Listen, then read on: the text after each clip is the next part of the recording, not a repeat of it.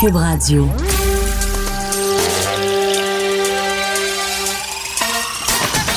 Jean-François Barry. Un été pas comme les autres. Le divertissement radio de vos vacances. Cube Radio. Jean-François Barry.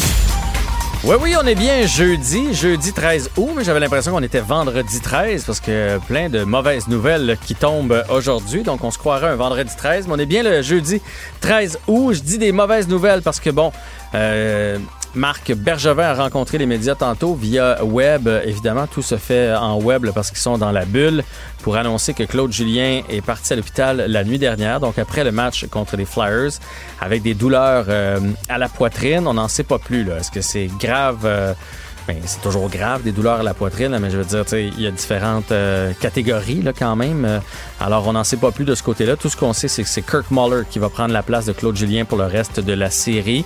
On ne sait pas combien de temps il va demeurer à l'hôpital. Euh, si jamais on en sait plus, on va vous en parler évidemment. Michel Bergeron, tantôt, va être avec nous pour euh, commenter, lui qui a été entraîneur et qui a aussi fait un infarctus en 1990, va pouvoir nous parler de la pression d'être un, entraîneur. Euh, de toute façon, même si c'était pas grave, comme je viens de le dire à, Vincent, mais peut-être que vous étiez pas à l'écoute, Claude Julien n'aurait pas le droit de retourner immédiatement avec l'équipe parce que, bon, là, il y a une bulle et il est allé à l'hôpital. On s'entend que hôpital égale cas potentiel euh, de COVID. Donc, il aurait pas le droit de retourner immédiatement avec l'équipe. Donc, on oublie Claude Julien pour le reste de la série, mais de toute façon, c'est pas ce qui importe aujourd'hui, c'est son état de santé. On vous rappelle que le Canadien a perdu hier 2 à 1. Donc, c'est 1-0 pour les Flyers dans la série.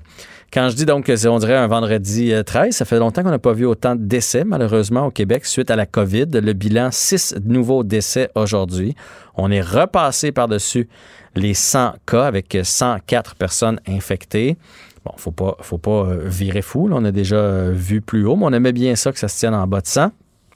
Deux personnes de moins à l'hôpital et trois personnes de plus aux soins intensifs. On a quand même réalisé 15 000 cas. Donc, tu sais, on a testé 15 000 personnes pour en trouver 104. Euh, rappelons-nous que dans le gros de la COVID, on testait à peu près 6-7 000 et on trouvait 5, 6, 700 cas. Donc, c'est quand même, c'est quand même un, un ratio intéressant. Euh, mais euh, d'autres petites mauvaises nouvelles qui arrivent à gauche et à droite. À Joliette, il y a un CHSLD euh, qui, qui est infecté aussi. heureusement, ils ont réussi à contenir ça et je pense que c'est ce qu'on a appris de la première vague, c'est de ne pas promener notre monde, de garder ça dans les ailes. Et donc là, il y a une partie, une section du CHSLD où il y a eu des cas dans lesquels il y a 43 patients, il y en a 20 qui ont la COVID présentement. Trois employés aussi qui ont été infectés, mais on, dit là que, maintenant que tout est séparé, ça s'est pas, pas promené d'une place à l'autre. Euh, et toujours dans des foyers d'éclosion, celui qu'on entend le plus jaser aujourd'hui parce que, bon, c'est dans un super, super, super, supermarché, hein, c'est gros. C'est dans un Costco à Le Bourgneuf. Huit employés qui ont été testés euh, positifs à la COVID euh, au mois de juillet. Évidemment, ces employés-là sont en quarantaine présentement et tous les employés du Costco sont invités à aller se faire tester. On parle de, attendez, j'ai ça dans mes notes ici, on parle de 450 personnes qui travaillent à cette succursale-là. On dit que la santé publique dit qu'il n'y a pas vraiment de gros risques. Ça ne veut pas dire qu'il n'y a pas de risque, mais de gros risques pour la population puisque, bon, tout le monde avait son masque et tout et tout, donc ils se sont probablement infectés entre eux autres à la pause ou, je ne sais trop. Là, on va en savoir plus euh, prochainement. Mais pour la population comme telle, le Costco a été euh, est toujours euh, désinfecté.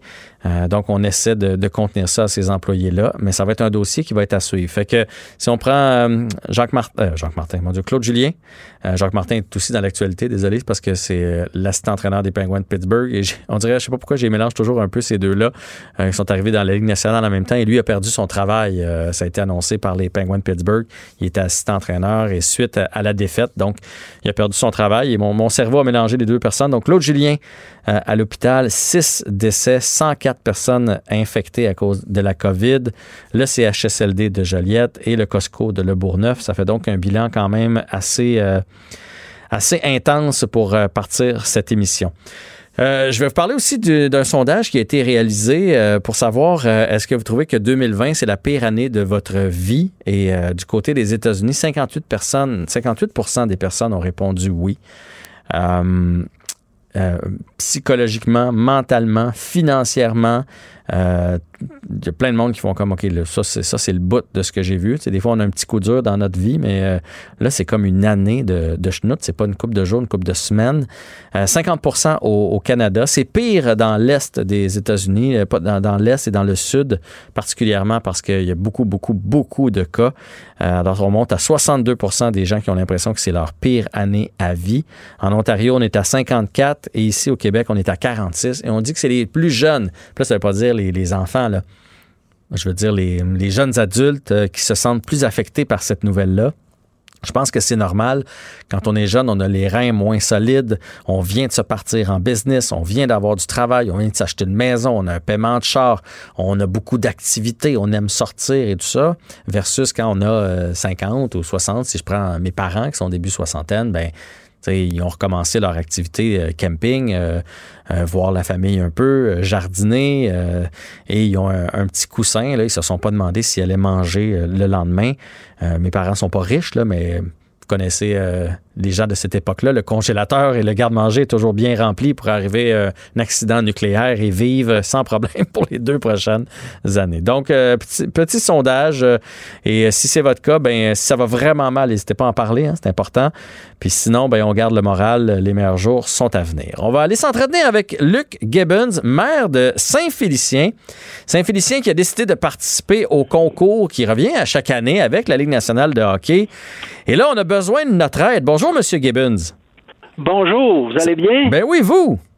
Ben oui, on va très bien. Écoutez, on est dans le dernier droit pour euh, euh, mobiliser toute la population du Québec là, pour s'assurer qu'on va avoir des appuis partout.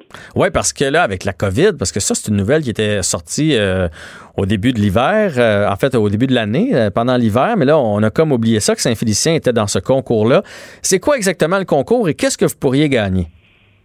En fait, il y a quatre villes finalistes au Canada. Oui. Euh, on Saint-Félicien, on est la seule au Québec. Puis qu'est-ce qu'on pourrait gagner si on a l'appui euh, de- de- du Québec? Euh, Écoutez, euh, 250 000 dollars de rénovation pour euh, notre euh, centre Marianne Saint-Gelais, comme vous la connaissez, Marianne Saint-Gelais qui est connue provincialement. Ben oui. Et aussi, bien sûr, une, euh, une partie de, d'exhibition ou euh, de camp d'entraînement de euh, la Ligue nationale chez nous à Saint-Félicien. Oui, c'est le concours CRAF qui revient à, à- à chaque année. Et là, vous avez besoin de nos votes, hein, parce que c'est un vote. C'est comme ça que ça Ben, fonctionne. oui, effectivement. Donc, à partir de vendredi à 9h et euh, jusqu'à samedi 18h, ben, vous pouvez vous rendre sur le site Craft Hockeyville. Et puis, euh, vous pouvez euh, voter, c'est gratuit, autant de fois que vous voulez. Ah oui, hein? Ça sera bien apprécié. Oui, oui, vous pouvez euh, voter. Et je vous dirais qu'aujourd'hui, on a eu des, des appuis de taille. hein. On a eu le premier ministre qui bien. nous a appuyés, qui a demandé aux Québécois et, Québec- et Québécoises, considérant qu'on est la seule ville euh, dans la province de Québec, de nous appuyer. Et puis, on a eu aussi à la soirée du hockey euh, M. Bergeron aussi qui nous a, qui a incité les, les sportifs. J'ai vu ça en direct nous, hier. ben- Il a même dit qu'il allait se Ouais, déplacer. ben- si Oui. vous, euh, si vous euh, réussissez à mettre la main là-dessus, il va se déplacer puis inviter ses collègues qui étaient moins sûrs. Louis- Ouais, qui était moins sûr, mais ouais, moins de y vouloir y aller. oui, que- il y en a un qui a proposé, ben je vais, je vais aller vous conduire là. Oui. Je vais être le, je vais être le chauffeur. On a Justin Saint-Pierre aussi, l'ar- la- la- l'arbitre dans la Ligue nationale, qui euh, puis Pierre Lavoie que vous connaissez avec le Grand Défi. Ben oui. qui nous appuie puis qui travaille avec nous. Euh, au niveau culturel, on a euh, Guylaine Tanguay, que vous connaissez, chez- qui, qui va travailler chez vous, c'est Fred Fortin. Donc, euh, on a mobilisé beaucoup euh, de- d'influenceurs de, de, de tous les, les, les niveaux pour nous appuyer. Puis là, ben aujourd'hui, je suis content que vous m'appelez. Puis vous, vous me demandez, ben, euh, qu'est-ce qu'on peut faire? Ben, appelez. Euh, appelez à Hockeyville, puis votez pour nous. Allez sur le site, euh, le site internet, donc, crafhockeyville.ca pour voter. Ben oui, moi je, je voulais vous faire un petit coucou aujourd'hui parce que il y a tellement de mauvaises nouvelles en 2020. Si on pouvait réussir Oui. à avoir ça et pouvoir rénover l'aréna, parce que 250 000 dollars pour l'aréna Marianne Saint-Gelais, je veux dire, euh, c'est- c'est quand même notable là, pour les, les jeunes de la Oui. région, les, les gens qui font du patinage artistique, les ligues de bière, les jeunes au hockey mineur, la ringuette, etc. Les ligues de bière, j'avais jamais entendu ça. hein. Ah, ben moi c'est comme ça qu'on appelle ça, les ligues de garage ou les ligues de bière. Ah, Ça, c'est mon âge, OK. Euh, je voudrais peut-être euh, vous, vous informer d'aller peut-être sur le site de, de, Centre récréatif Marianne Saint-Gelais. Oui. L'initiative de tout ça, c'est dû à une mobilisation parce que nous, on a eu des jeunes en 2019 qui ont eu un accident puis la population s'est mobilisée pour aider les familles parce que les, gens devaient aller à Québec, euh, voir des spécialistes à Montréal, puis il y avait des coûts à ça. Donc, la population Saint-Vicent s'est mobilisée. Puis un des parents, justement, M. Saint-Hilaire, Éric Saint-Hilaire, ben écoutez, euh, pour remercier, a inscrit la ville à euh, Craft Hockeyville puis à un moment donné, ben, il nous a dit, je vous ai inscrit, ben, nous, on a pris la balle au bon, puis aujourd'hui, ben, on est la seule ville au Québec qui est reconnue. Moi, j'inviterais les gens à aller sur le site de Marianne Saint-Gelais. Monsieur Éric, Éric Saint-Hilaire va parler, euh, il va avoir une capsule là, de peut-être 7, 8, 10 minutes. Là. Mhm. Elle va être mise en ligne euh, sur l'heure du souper. OK. J'invite les gens à aller voir, là. C'est, euh, je pense que ça va vous donner une autre raison de nous appuyer. Bien, on vous appuie. Je vais aller faire mon vote. Euh, c'est, promis. Je vais inciter les gens de ma famille à le faire aussi. Puis en espérant que le Québec Saint-Félicien remporte cette compétition-là cette année. Euh, pendant que je vous ai au, bout du fil, euh, M. Gibbons, et je rappelle pour les gens, donc vous êtes maire de Saint-Félicien, comment ça s'est passé avec le tourisme? Parce que moi, en tout cas, ma famille, ma soeur, ma mère sont allés faire un tour. Ma fille aussi sont allés faire un tour au Saguenay-Lac-Saint-Jean. Comment ça s'est passé? J'imagine qu'il y a eu beaucoup, beaucoup de Québécois qui ont visité votre belle région? Oui, on a eu beaucoup de Québécois, mais vous comprendrez avec euh, les, les, euh, les, règlements euh, sanitaires, ben écoutez, comme nous avec le jardin zoologique, ben c'était en fait coupé de la moitié là. Il y avait mhm. des sens uniques, il y avait des. on a eu quand même du monde. Puis je voudrais remercier les gens de Montréal puis les gens de votre secteur de venir nous visiter. c'était bien apprécié, mais on a eu quand même une baisse.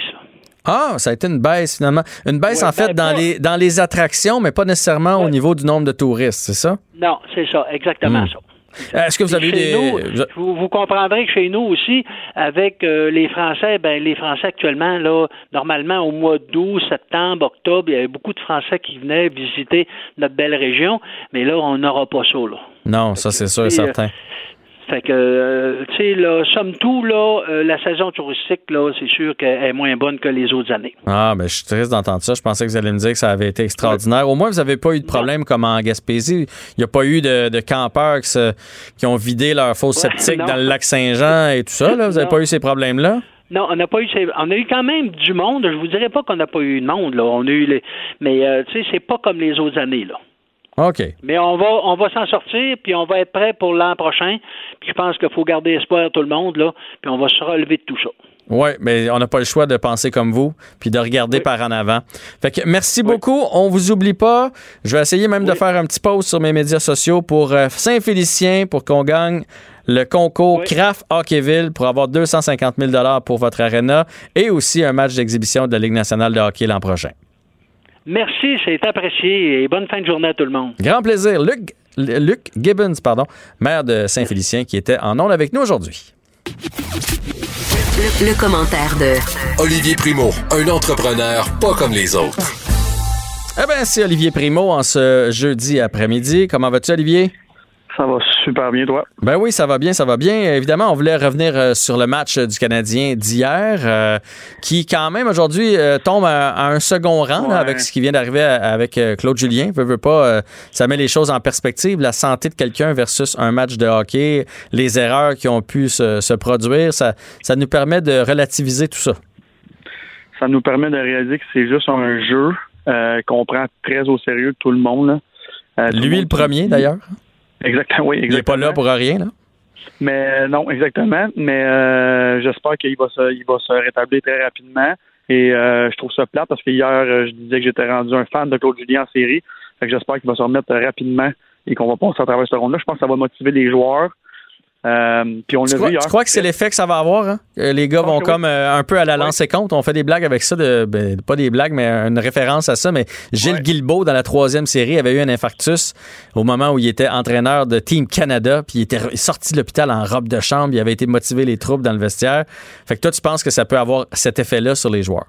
Exactement. Et là, je connais pas du tout la, la, la, la, santé de Claude Julien en ce moment, mais je suis sûr que lui aussi, il veut que ses joueurs euh, performe, puis ça me surprendrait même pas euh, tu connais le monde du sport, là, qu'il y a un petit message de motivation si Claude est capable euh, pour ses joueurs. Puis je pense que les joueurs vont apprécier euh, de, de, jouer pour leur coach. Euh, mm-hmm. Puis t'entends le ton de ma voix, je trouve ça plate. Parce qu'aujourd'hui, je voulais te parler qu'on avait quand même joué une très bonne partie hier. Puis là, j'ai, j'ai, oui, j'ai le goût d'en parler, mais en même temps, je viens de l'apprendre là, ça fait 15 minutes moi aussi. Je trouve ça bien plate, que j'espère qu'il va bien aller. Ben, on peut en parler quand même. Puis juste, ah moi, j'ai, j'ai suivi ça avant de rentrer euh, en onde. Il y, a personne qui dit là, qui est entre la vie et la mort. Hein? C'est un malaise qui a eu une douleur, en fait, une douleur à la poitrine. Donc, douleur à la poitrine, là, ça peut être causé par le stress. Moi, j'ai quelqu'un dans ma famille qui est allé à l'hôpital, douleur à la poitrine, puis ils ont dit c'était passager, puis il est ressorti. Là. Ça peut être de l'arythmie. Ça veut pas dire qu'il est bloqué, qu'il va avoir des pontages, puis qu'il va en mourir. Fait que, euh, oui, on n'espère pas que c'est ça. Nos pensées à la famille, à, Claude Julien, mais partez pas. Tu sais, je veux pas de, rumeurs sur son cas et tout ça. Partez pas en peur. Et la raison, entre autres, Olivier, je sais pas si tu as entendu ça plus tôt dans mon émission, mais la raison pour qu'on est sûr qu'il reviendra pas dans la série, oui, c'est sûr que quand ça arrive, ces histoires-là, on n'a pas envie de le retourner dans cette job stressante, mais en plus de ça, à cause du protocole, il n'aurait pas le droit de revenir. Parce que là, il est allé à l'hôpital, fait que c'est minimum 4-5 jours avant qu'il puisse rejoindre la bulle. Fait que là, on va être déjà rendu au match 3 ou au match 4 ou au match 5. Là. Fait que fait qu'il y a tout ça en contre euh, cette année. Exactement. Puis là, j'ai vu aussi plusieurs personnes là, écrire euh, il reviendra pas, ça a été grave et qu'il annonce qu'il reviendra pas, mais c'est ça, j'allais parler du protocole. Fait que non, non, mais s'ils disent qu'il est pas de la vie à la mort, d'après moi, il est, il est quand même en train de s'en sortir, puis on, le souhaite tous. Fait que je, je sais pas pourquoi, je sens une motivation, et si on, joue du hockey comme hier, euh, parce que c'est un match très, très fermé, mon, mon, mon, meilleur joueur, Suzuki, a failli, a failli eh, me faire crier. Hein? Oh mon Dieu, ça ben, Il m'a fait crier, mais dans le mauvais sens. Barre horizontale avec 30 secondes à jouer dans le match hier. Incroyable. Incroyable. Puis toujours bien placé. Euh, à part Joe Drouin qui était effacé et euh, euh, absent complètement, je pense qu'on a joué des, une très bonne partie de hockey. Carey Price, solide. Notre premier trio est là. écoute, je sais là, que ça fait quelques matchs mais j'ai tweeté ça, j'ai posté ça sur mon Facebook hier et j'ai dit je crois qu'on vient de trouver notre centre de premier trio. Euh, Suzuki est en confiance à 100% ah. en ce moment et ça paraît là. Hier, les, les gars étaient vraiment fâchés de perdre.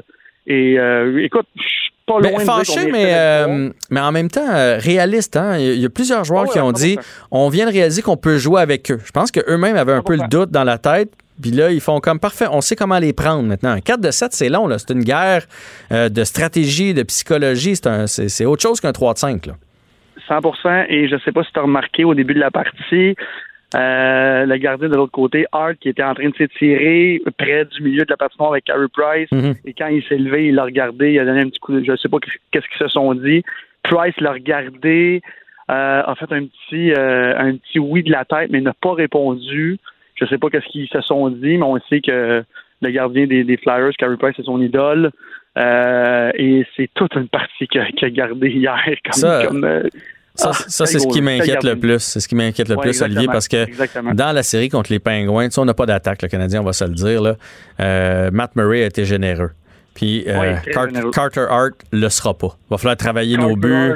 Puis ouais, ça va être ça va être vraiment plus difficile. Ça prend le réveil de Drouin. Euh, Drouin, je, écoute, je suis en train de ah. prendre en grippe, surtout quand on regarde ce que Sergachev fait avec Tampa Bay, mais Domi aussi, là, qui arrête de jouer à la peste, puis qui joue au hockey un peu. Euh, Armia, ça serait le fun qui, qui contribue à son tour. Bref, il y a, Tatar, ah mon Dieu, Tatar, il est pas là, mais pas là pantoute. Là, Tuna Tatar dans sa canne de thon présentement, puis il n'y a pas personne qui l'a ouvert. Là, fait que, fait qu'on a besoin, on a besoin d'un peu d'attaque si on veut passer à travers les, les Flyers. Il faut, il faut, euh, il faut marquer des buts. Euh, je pense qu'on a un premier trio pour le faire, mais encore une fois, il faut que nos gros joueurs qui comptaient, qui, qui faisaient des points, comme Domi, comme Gallagher, comme tous ces joueurs-là, comme Droit, il faut qu'ils marquent. Puis Domi, c'est pas une peste. Faut arrêter. Faut, qu'il arrête de penser ça. C'est correct, là, qu'il a une grande gueule puis tout ça. Mais c'est qu'on l'a vu, il est capable de faire des points. Ce qu'on veut, c'est des points. C'est pas des deux minutes puis euh, faire assemblant qui est tough. C'est pas ça qu'on veut. Là. On veut qu'il fasse des points. Non, il se. On une bonne série. Domi se déconcentre lui-même présentement. Ben bon, lâchons le hockey parce que je vais avoir aussi Michel Bergeron tantôt qui va venir nous parler de Claude Julien. Lui, il sait c'est quoi être en arrière de banc, euh, la pression et il sait ce que c'est qu'il y a de faire un infarctus aussi. Fait qu'on va jaser tout ça avec euh, Michel Bergeron tantôt. Euh, parle-nous de TikTok. Tu voulais m'en parler hier. ça continue de faire des, des siennes, le TikTok et aussi les applications qui veulent contrer TikTok, etc. Exactement, puis je, je suis le dossier, là, on suit ça ensemble depuis le début. Euh, puis c'est drôle parce que depuis qu'on s'en parle, il y a beaucoup de monde qui m'écrit hey, c'est le fun, je connaissais pas tout TikTok, euh, je commence à vous écouter à Cube Radio, je vais continuer d'en parler. Euh, date butoir de Donald Trump, 15 septembre, si la transaction n'est pas faite, euh, efface, interdit TikTok aux États-Unis. En ce moment, euh, Microsoft euh, est prêt d'un achat complet de, la plateforme TikTok, qui est rendue presque une des plus grosses applications au monde. Mais en même temps, quand ils ont annoncé que ça allait être banni, comme je te disais, les, gros influenceurs sur TikTok euh, disaient à toutes les personnes qui suivaient de retourner sur les anciennes plateformes, Instagram, Snapchat, Facebook, et ça l'a fait diminuer euh, la croissance de TikTok aux États-Unis de 16% Là, on parle d'une application qui a un milliard d'utilisateurs. Fait que 16 je vous laisse faire le calcul, c'est 160 millions de personnes. Mhm. euh, et là, Microsoft utilise ce fait-là pour payer moins cher. Et les Chinois ne veulent pas vendre moins cher parce qu'ils savent que la seconde que ça va être réglé, tout le monde va revenir de l'autre côté parce qu'il y a encore un gros doute. Là.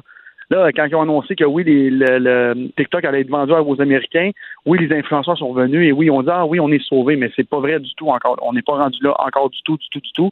Et on sait, pour ceux qui ont déjà fait des grosses transactions, c'est compliqué. Là. là, on parle pas de petites transactions, on parle de transactions de plusieurs milliards de dollars. Et pour Microsoft, qui est rendu un, excusez l'expression, un vieux brand pour les jeunes, euh, tout le monde veut que Microsoft se rajeunisse et pour eux autres, c'est la c'est le Graal. J'ai vraiment, vraiment hâte de voir tout ce qui va se passer avec ça parce que c'est vraiment bientôt, c'est dans un mois. Et pour conclure une grosse transaction comme ça, c'est vraiment pas fait. Alors, je vais vous tenir au courant sur mes médias sociaux parce qu'on finit demain. Fait que je suis triste, je pourrais plus euh, continuer ce dossier-là avec toi. Mais euh, j'ai bien hâte de voir qu'est-ce qui va se passer avec ça parce que c'est tellement rendu gros TikTok. Et là, tout le monde en parle et même toi, on s'en parlait. Ton Mhm. fils est là-dessus. Ben oui, ça fils, a ma frappé fille. le Québec. Ah oui. Exactement. Ça a frappé le Québec et le Canada de plein fouet les États-Unis. Et euh, je vais te dire, bien franchement, ton fils, tu lui dis que TikTok va s'effacer, il va avoir un petit une ou deux semaines un peu triste. Parce que euh, les, le- les, jeunes, surtout en bas de 25 ans, vont sur TikTok de 12 à 20 fois par jour. C'est énorme. Fait que pour des, des annonceurs, c'est gigantesque. Ils rejoignent une clientèle qui est très difficile à rejoindre. Alors, euh, c'est ce qui se passe avec TikTok en ce moment. On va voir d'ici le 15 septembre. Parfait. Puis on va parler un petit peu de la SAQ aussi. Ah. Euh, aller faire des provisions parce qu'à partir de dimanche, il y a 3400 produits qui vont, qui vont monter à la SAQ. Il y en a quand même 350 qui vont descendre. Hein. Cette nouvelle-là, personne n'en parle, mais bon, c'est sûr que c'est 10 là, versus 3400, mais 350 produits qui vont descendre. Euh, bien des gens qui s'entendent pour dire que c'est une hausse qui est très mal vue présentement parce que d'un, ils ont fait beaucoup d'argent pendant la pandémie. Et comme présentement le marché de l'alcool est même en baisse, on, on devrait avoir des baisses et non pas des hausses si on suivait vraiment le marché? Jean-François, moi, je voulais te parler même pas de la hausse de prix. Je voulais Ah non, hein? utiliser la hausse de prix pour parler de la SAQ en général. Ben vas-y. Moi, la SAQ, j'ai jamais compris, surtout depuis que j'ai un bar, j'ai jamais compris pourquoi c'était pas euh, comme aux États-Unis, euh, comme plusieurs places dans le monde que la, tout le monde peut vendre de l'alcool dans le fond avec une licence, parce que c'est tellement, puis je vais vous le dire vraiment franchement, c'est tellement stupide la- le monopole de la SAQ parce que comme moi dans mon IGA, il faut que je passe par la SAQ pareil. Fait qu'ils chargent des taxes pareil et ils encaissent des taxes pareil. Fait que je vais vous donner un exemple, c'est vraiment grossier comme exemple. Je vais y aller avec des chiffres là, euh, à peu près, ben, pas si loin de la vérité. Alors, j'ajoute une bouteille de vin de l'Espagne, je paye 1 la SAQ la revend 8 Alors, il y a une énorme, énorme taxe. Alors, mettons, moi, je veux vendre mon vin, je le vends à la SAQ, la, la SAQ le revend au marchand, qui est un IGA, mettons 8 ou 9 pour que nous, on puisse le revendre 11 ou 12 au prix de la SAQ, d'un marchand euh, d'alimentation ou de dépanneur. Et c'est la même chose à la SAQ. Alors, pourquoi le- mon questionnement est demain matin, la SAQ deviendrait publique? Mhm. Dire, tout le monde pouvait avoir, pourrait avoir euh, un point de vente d'alcool. Il vendrait dix fois plus d'alcool. J'exagère, mais je veux dire, il en vendrait beaucoup plus parce que tout le monde voudrait dans son dépanneur ben, le vin de la SAQ, de la vodka, euh, peu importe. Tout- les points de vente seraient gigantesques. Il y a plus de 7000 points de vente de dépanneurs et épiceries au Québec. Et je, là, je, je, je pense que c'est à peu près 400 ou 450 SAQ. Fait que vous voyez la différence de points de vente. Imaginez toutes les épiceries et tous les dépanneurs s'ils pouvaient vendre de la vodka, euh, du vin de la SAQ. Comment la SAQ ferait beaucoup plus d'argent et l'État irait chercher beaucoup plus de taxes. Parce qu'en ce moment, je te l'ai expliqué l'autre fois comment ça fonctionne. Il y a un vin qui est, euh, qui est euh, spécifiquement fait pour les épiceries, les, les, euh, les dépanneurs, Ouais. et il y a du vin qui est fait spécifiquement pour la SAQ. Mais si on pouvait, comme marchand IGA, je vais vous donner encore un exemple, vendre de la vodka, euh, du gin, euh, du vin de la SAQ, nos chiffres d'affaires, premièrement, augmenteraient drastiquement, et deuxièmement, les chiffres, le chiffre d'affaires aussi. Et Eux autres, ils ne perdraient pas de scène, la SAQ, c'est ça que tu veux dire? Dans le ben fond, ils toucheraient leur ben taxe quand même.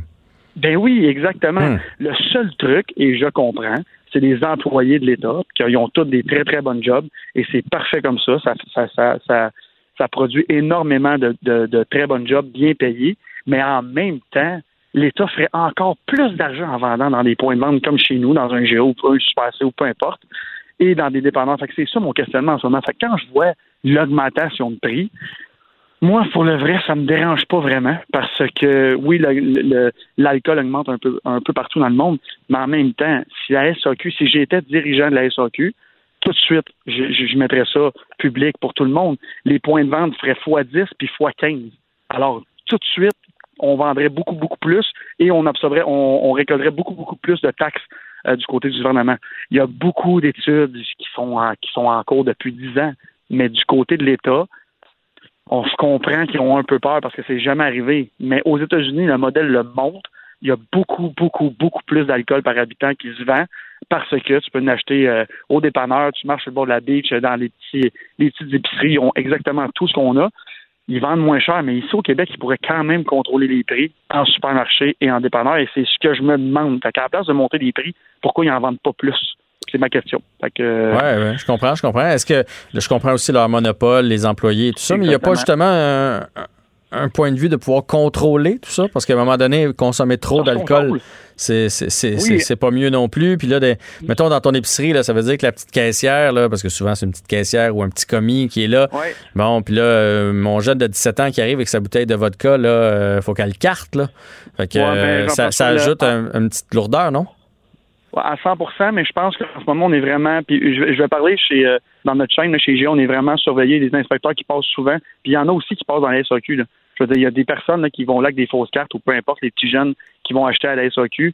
Euh, puis je, pense que c'est pas le, fait de vendre plus d'alcool, c'est d'avoir plus de points de vente et plus de variété. Hmm. Alors, on va donner la bonne vieille exemple de la Smirnoff que tout le monde boit ou tout le monde a déjà bu dans sa vie, la vodka.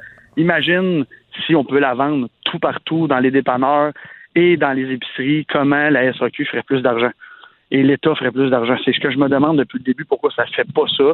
Je comprends qu'ils veulent garder toutes les marges, mais au volume, c'est garanti à 100% qu'il y aura un beaucoup plus, beaucoup plus gros volume de vente pour la SAQ. Puis en, ce moment, les jeunes là, que tu me dis qui vont à l'épicerie, euh, je veux dire que c'est compliqué à la SAQ pour avoir euh, tu n'as pas 18 ans ou peu importe, c'est aussi compliqué à l'épicerie. C'est juste qu'il n'y a pas de, de, de spiritueux qu'on appelle le vodka, les, alcools de base. Mais maintenant, ils ont tellement de grandes variétés. Tu vas au dépanneur ou dans une épicerie, la variété d'alcool est rendue presque aussi grosse que dans un SAQ. Fait que je pense pas que ça serait un gros tu pareil. Ben, écoute, c'est pas ça que je veux dire, mais. Mais non, mais c'est ça pareil. C'est ça pareil. La modération bien meilleur goût, Quelqu'un qui veut, non, mais je veux dire, quelqu'un qui veut, il n'y a, pas besoin de la SAQ, il est capable de trouver de l'alcool. Ben, Jean-François, je vais te poser la question à toi. Est-ce que tu aimerais mieux acheter ton, bon vin ou ta bonne vodka dans une épicerie ou dans un dépanneur ou faut que tu sois absolument obligé d'être dans une SAQ? Ben écoute, si la SAQ est fermée, je comprends. Mais moi, moi, moi, je, suis un amateur de vin. j'aime ça, me promener dans les rangées. Moi, moi, je triple. J'ai vraiment du plaisir quand je vais à la SAQ. Je prends mon temps, je lis des étiquettes, je demande des conseils. Tu comprends? Euh, quand je fais mon épicerie, je ramasse ma boîte de céréales, je ramasse mon carton de lait, puis je ramasserai ma bouteille de vin. Ça irait un petit peu plus vite. Tu comprends ce que je veux dire? Ben, oui, à 100% mais en même temps, euh, à l'époque, on avait un, IGA à Sainte-Martine et à Sainte-Martine, il n'y avait pas des SAQ.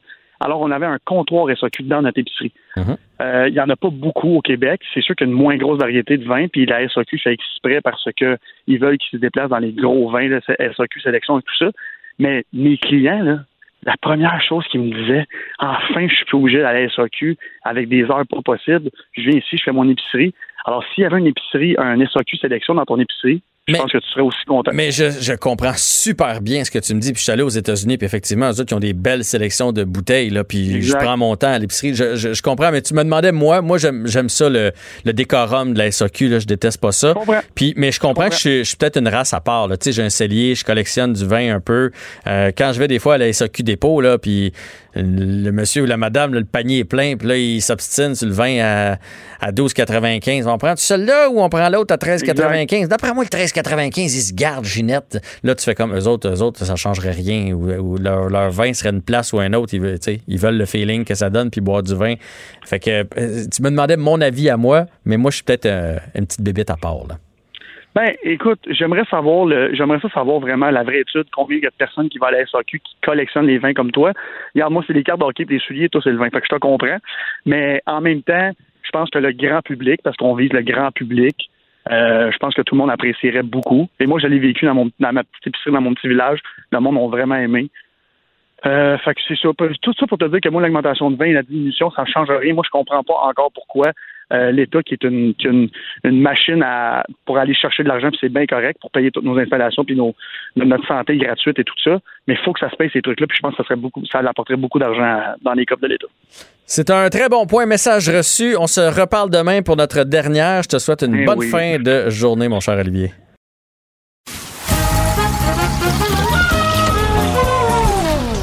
Ben non, il n'y a pas de quiz. Mais Jean-François vous donne quand même les réponses à vos questions. Cube Radio. Un été pas comme les autres. On va s'entretenir avec Myriam Lefebvre, chef de marque pour euh, Porte-Monnaie et d'une nouvelle euh, balado euh, où on parle d'argent et on parle des entrepreneurs d'ici. Et il est question aujourd'hui de la ferme Antomo DSP. Bonjour Myriam. Salut, ça va bien? Ça va bien et toi?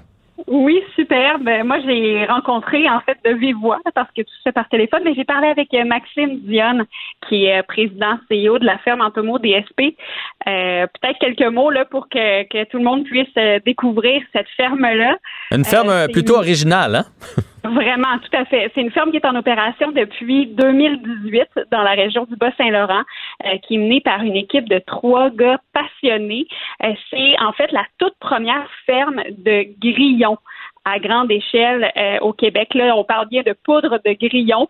Euh, c'est 6200 pieds carrés là-bas qui sont consacrés à l'élevage de ce que les gars appellent comme de, le minuscule bétail, le grillon. Donc, c'est quand même un super beau projet euh, avec la mission, disons, d'enrichir avec la poudre de grillon et pas juste de substituer des aliments. Puis eux, ils ont une super belle histoire. Ils ont démarré ça vraiment à petite échelle. Là, je vous laisse entendre Maxime Dionne à ce sujet-là c'est surtout Antoine, euh, qui est Antoine Saint-Pierre, qui est cofondateur avec moi et chimiste, euh, qui a travaillé beaucoup de ce côté-là. On avait un petit élevage expérimental, ça a parti dans le sous-sol de chez ses parents. Euh, une mention spéciale à sa mère qui a accepté de faire rentrer des grillons. Fait que ça a été, je dirais, au moins une année où ce que ça a été de se faire la main, de commencer à, euh, avoir un peu le comportement, commencer à avoir un peu côté taux de survie, voir les éléments qu'il fallait ajuster, qu'est-ce qu'il fallait enlever, ainsi de suite, parce que l'information au départ, le challenge était surtout là, c'est qu'il n'y avait pas grand-chose à se mettre sous la dent mais, euh, mais Myriam, avant de, de continuer, là, je, veux savoir, la, poudre de grillon, c'est pour mettre tout? Je veux dire, c'est pour mettre dans, le, dans notre nourriture à nous, mettons, dans, dans, nos biscuits, on remplace la farine, etc., c'est ça? Oui, tout à fait. Ben, exactement. Hmm. Tu, le, tu le mentionnes parfaitement bien. Là, dans le fond, euh, ça peut substituer en partie la farine. C'est-à-dire qu'on met ça puis ça garde la même texture. Si on remplace la farine par de la poudre de grillon, on a la même texture moins de glucides, mais plus de, de, protéines. On dit que dans une portion, par exemple, de poudre de grillon, on a deux fois plus de protéines que le bœuf, sept fois plus de vitamine B12 que le saumon ou deux oh. fois plus de calcium que le lait. Fait que ça donne une petite idée d'à quel point c'est riche en protéines, puis ça peut être bon pour euh, la santé, euh, même par, rapport aux aînés, c'est super bon pour, pour eux parce que ça leur donne vraiment du, calcium dans leur euh, dans leurs os finalement. Puis ça, puis ça goûte-tu? J'ai beaucoup de questions, là, mais ça, ça goûte-tu, mettons? Ça goûte pas. Ça goûte quasiment pas. Ça goûte rien? C'est ça. c'est la magie de la chose. Après, ben c'est sûr que ça prend. C'est un peu comme euh, des, des aliments, j'allais dire un peu comme le tofu. Là, ça goûte un peu ce que ce qu'on décide que ça goûte finalement. Oui, oui, oui. Ça dépend comment on l'assaisonne. Euh, parle-moi de la parle-moi de, de, la crise. Euh, comment ça allait à la ferme au mois de mars, là, mettons, avant, avant le fameux confinement? Ben, la ferme elle a vraiment évolué là, au fil du temps. Mais quand est arrivée la crise, le problème pour une ferme comme ça, ben, c'est que euh, soudainement, il y a plusieurs fournisseurs qui, eux, sont tombés en crise, donc la demande diminuait. Mais eux, le problème qu'il y avait, c'est un peu comme pour l'industrie bovine, hein, les fermes doivent continuer à produire, à produire. On peut pas sacrifier les grillons comme ça d'un seul coup. Donc, on peut euh, écouter justement Maxime euh, à ce sujet-là. comme la grande majorité des entrepreneurs, ça n'a pas été facile. Euh, ça a vraiment ralenti. On avait entre autres un client, c'est que je, euh, parle souvent de nous, donc je suis très à l'aise d'en parler également. Il y, a, un pain qui a été lancé qui s'appelle Grillon le pain. Puis justement, c'est si je me rappelle bien, je pense que la date de lancement, c'est à peu près dans le même moment que le confinement a commencé. Fait que c'est de, de, fil en aiguille, tout le reste s'est fait ralentir, donc c'est sûr qu'on le, ressenti inévitablement de notre côté aussi. Hum, sûr et certain, comme bien les entrepreneurs d'ailleurs. Qu'est-ce qu'ils ont fait pour se retrousser les manches pour pouvoir continuer? Oui, ben c'est une ferme qui est super euh, inventive, euh, des gars qui, qui essaient vraiment de, de, tout donner, de tout déployer. Euh, eux, ben dans le fond, ils fournissent à des compagnies qui créent des, des, leurs propres produits, mais eux, ils en créent aussi des produits. Et là, ils ont créé des collaborations spéciales, notamment avec des microbrasseries, pour créer des grillons assaisonnés qu'ils envoyaient là-bas, un peu comme pour prendre l'apéro, pour remplacer des chips. Donc, c'est tout plein d'initiatives qui ont mis sur pied. Puis c'est sûr que, ben, à long terme, Maxime lui racontait que euh, il y a quand même certains enjeux de distanciation là, parce que lui, ce qu'il fait, c'est qu'il va à la rencontre de futurs de futurs fournisseurs là, pour euh, se faire connaître et acquérir de la visibilité. Donc là, c'est disons le, petit enjeu actuel qui doit, auquel il doit faire face. Oui, ça c'est clair.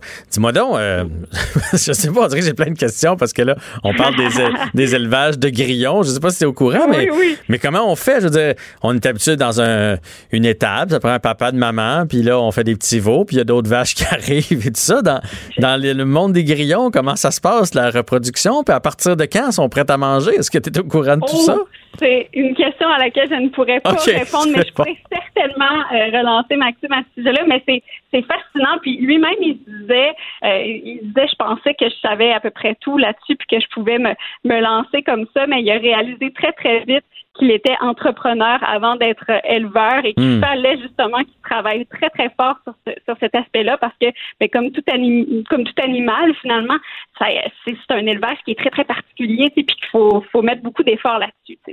Puis en, terminant, comment on fait, nous, en tant que public, là, pour aider, mettons, cette euh, compagnie-là, pour euh, ben, l'encourager, donner de la visibilité, etc.?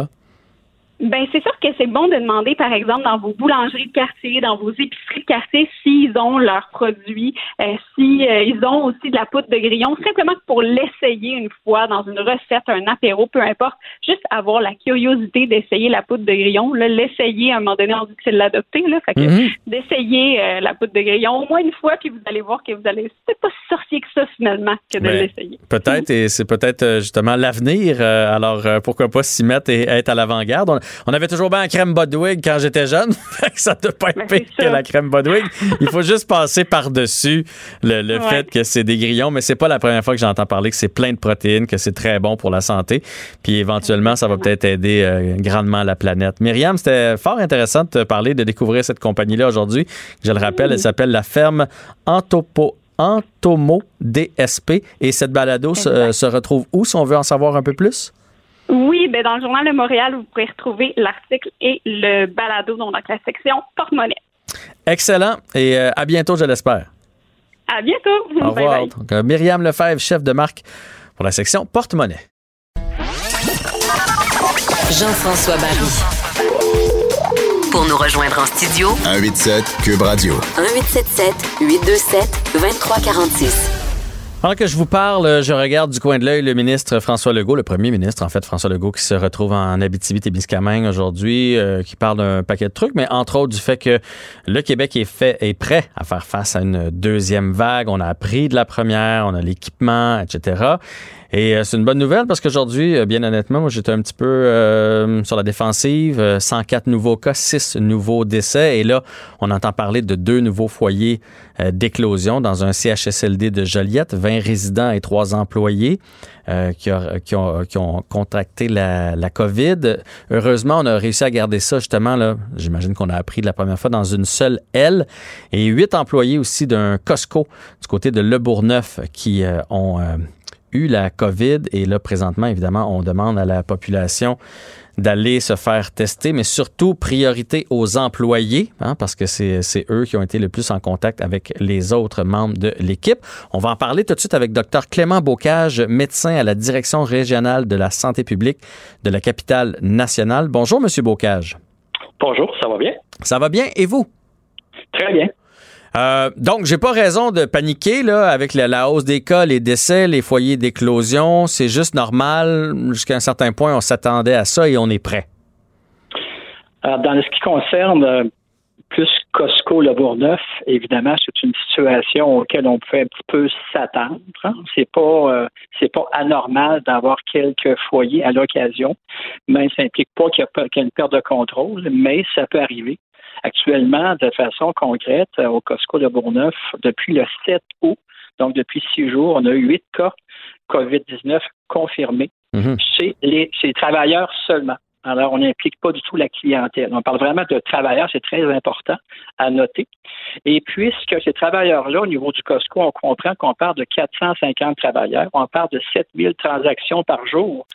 Donc, c'est vraiment une grosse boîte. Et pour contrôler ce début de transmission-là, ce qu'on fait maintenant, c'est qu'on recommande aux employés, donc aux travailleurs, d'avoir un test de dépistage de la COVID. Pourquoi? Parce que beaucoup de ces gens-là peuvent avoir ce qu'on appelle des, des, maladies asymptomatiques, donc ils n'ont pas de symptômes, ils sont positifs. Il y a mhm. des jeunes aussi ou des personnes pour qui ont des symptômes frustes de COVID, des symptômes vraiment qui passent pour autre chose, pour une banalité, un petit rhume par exemple, mais c'est de la COVID. Alors c'est pour ça qu'il faut dépister tous ces gens-là prioritairement pour avoir un meilleur contrôle. Là, vous le dites euh, prioritairement parce que là, évidemment, si moi je suis dans cette région-là puis je suis allé au Costco là, entre le 7 et le 13 août, là, euh, j'ai envie d'aller me faire tester. Fait que là, j'imagine que le centre de, de, prélèvement va être débordé. Si, en plus des employés, la population y va, ça sera pas drôle, là.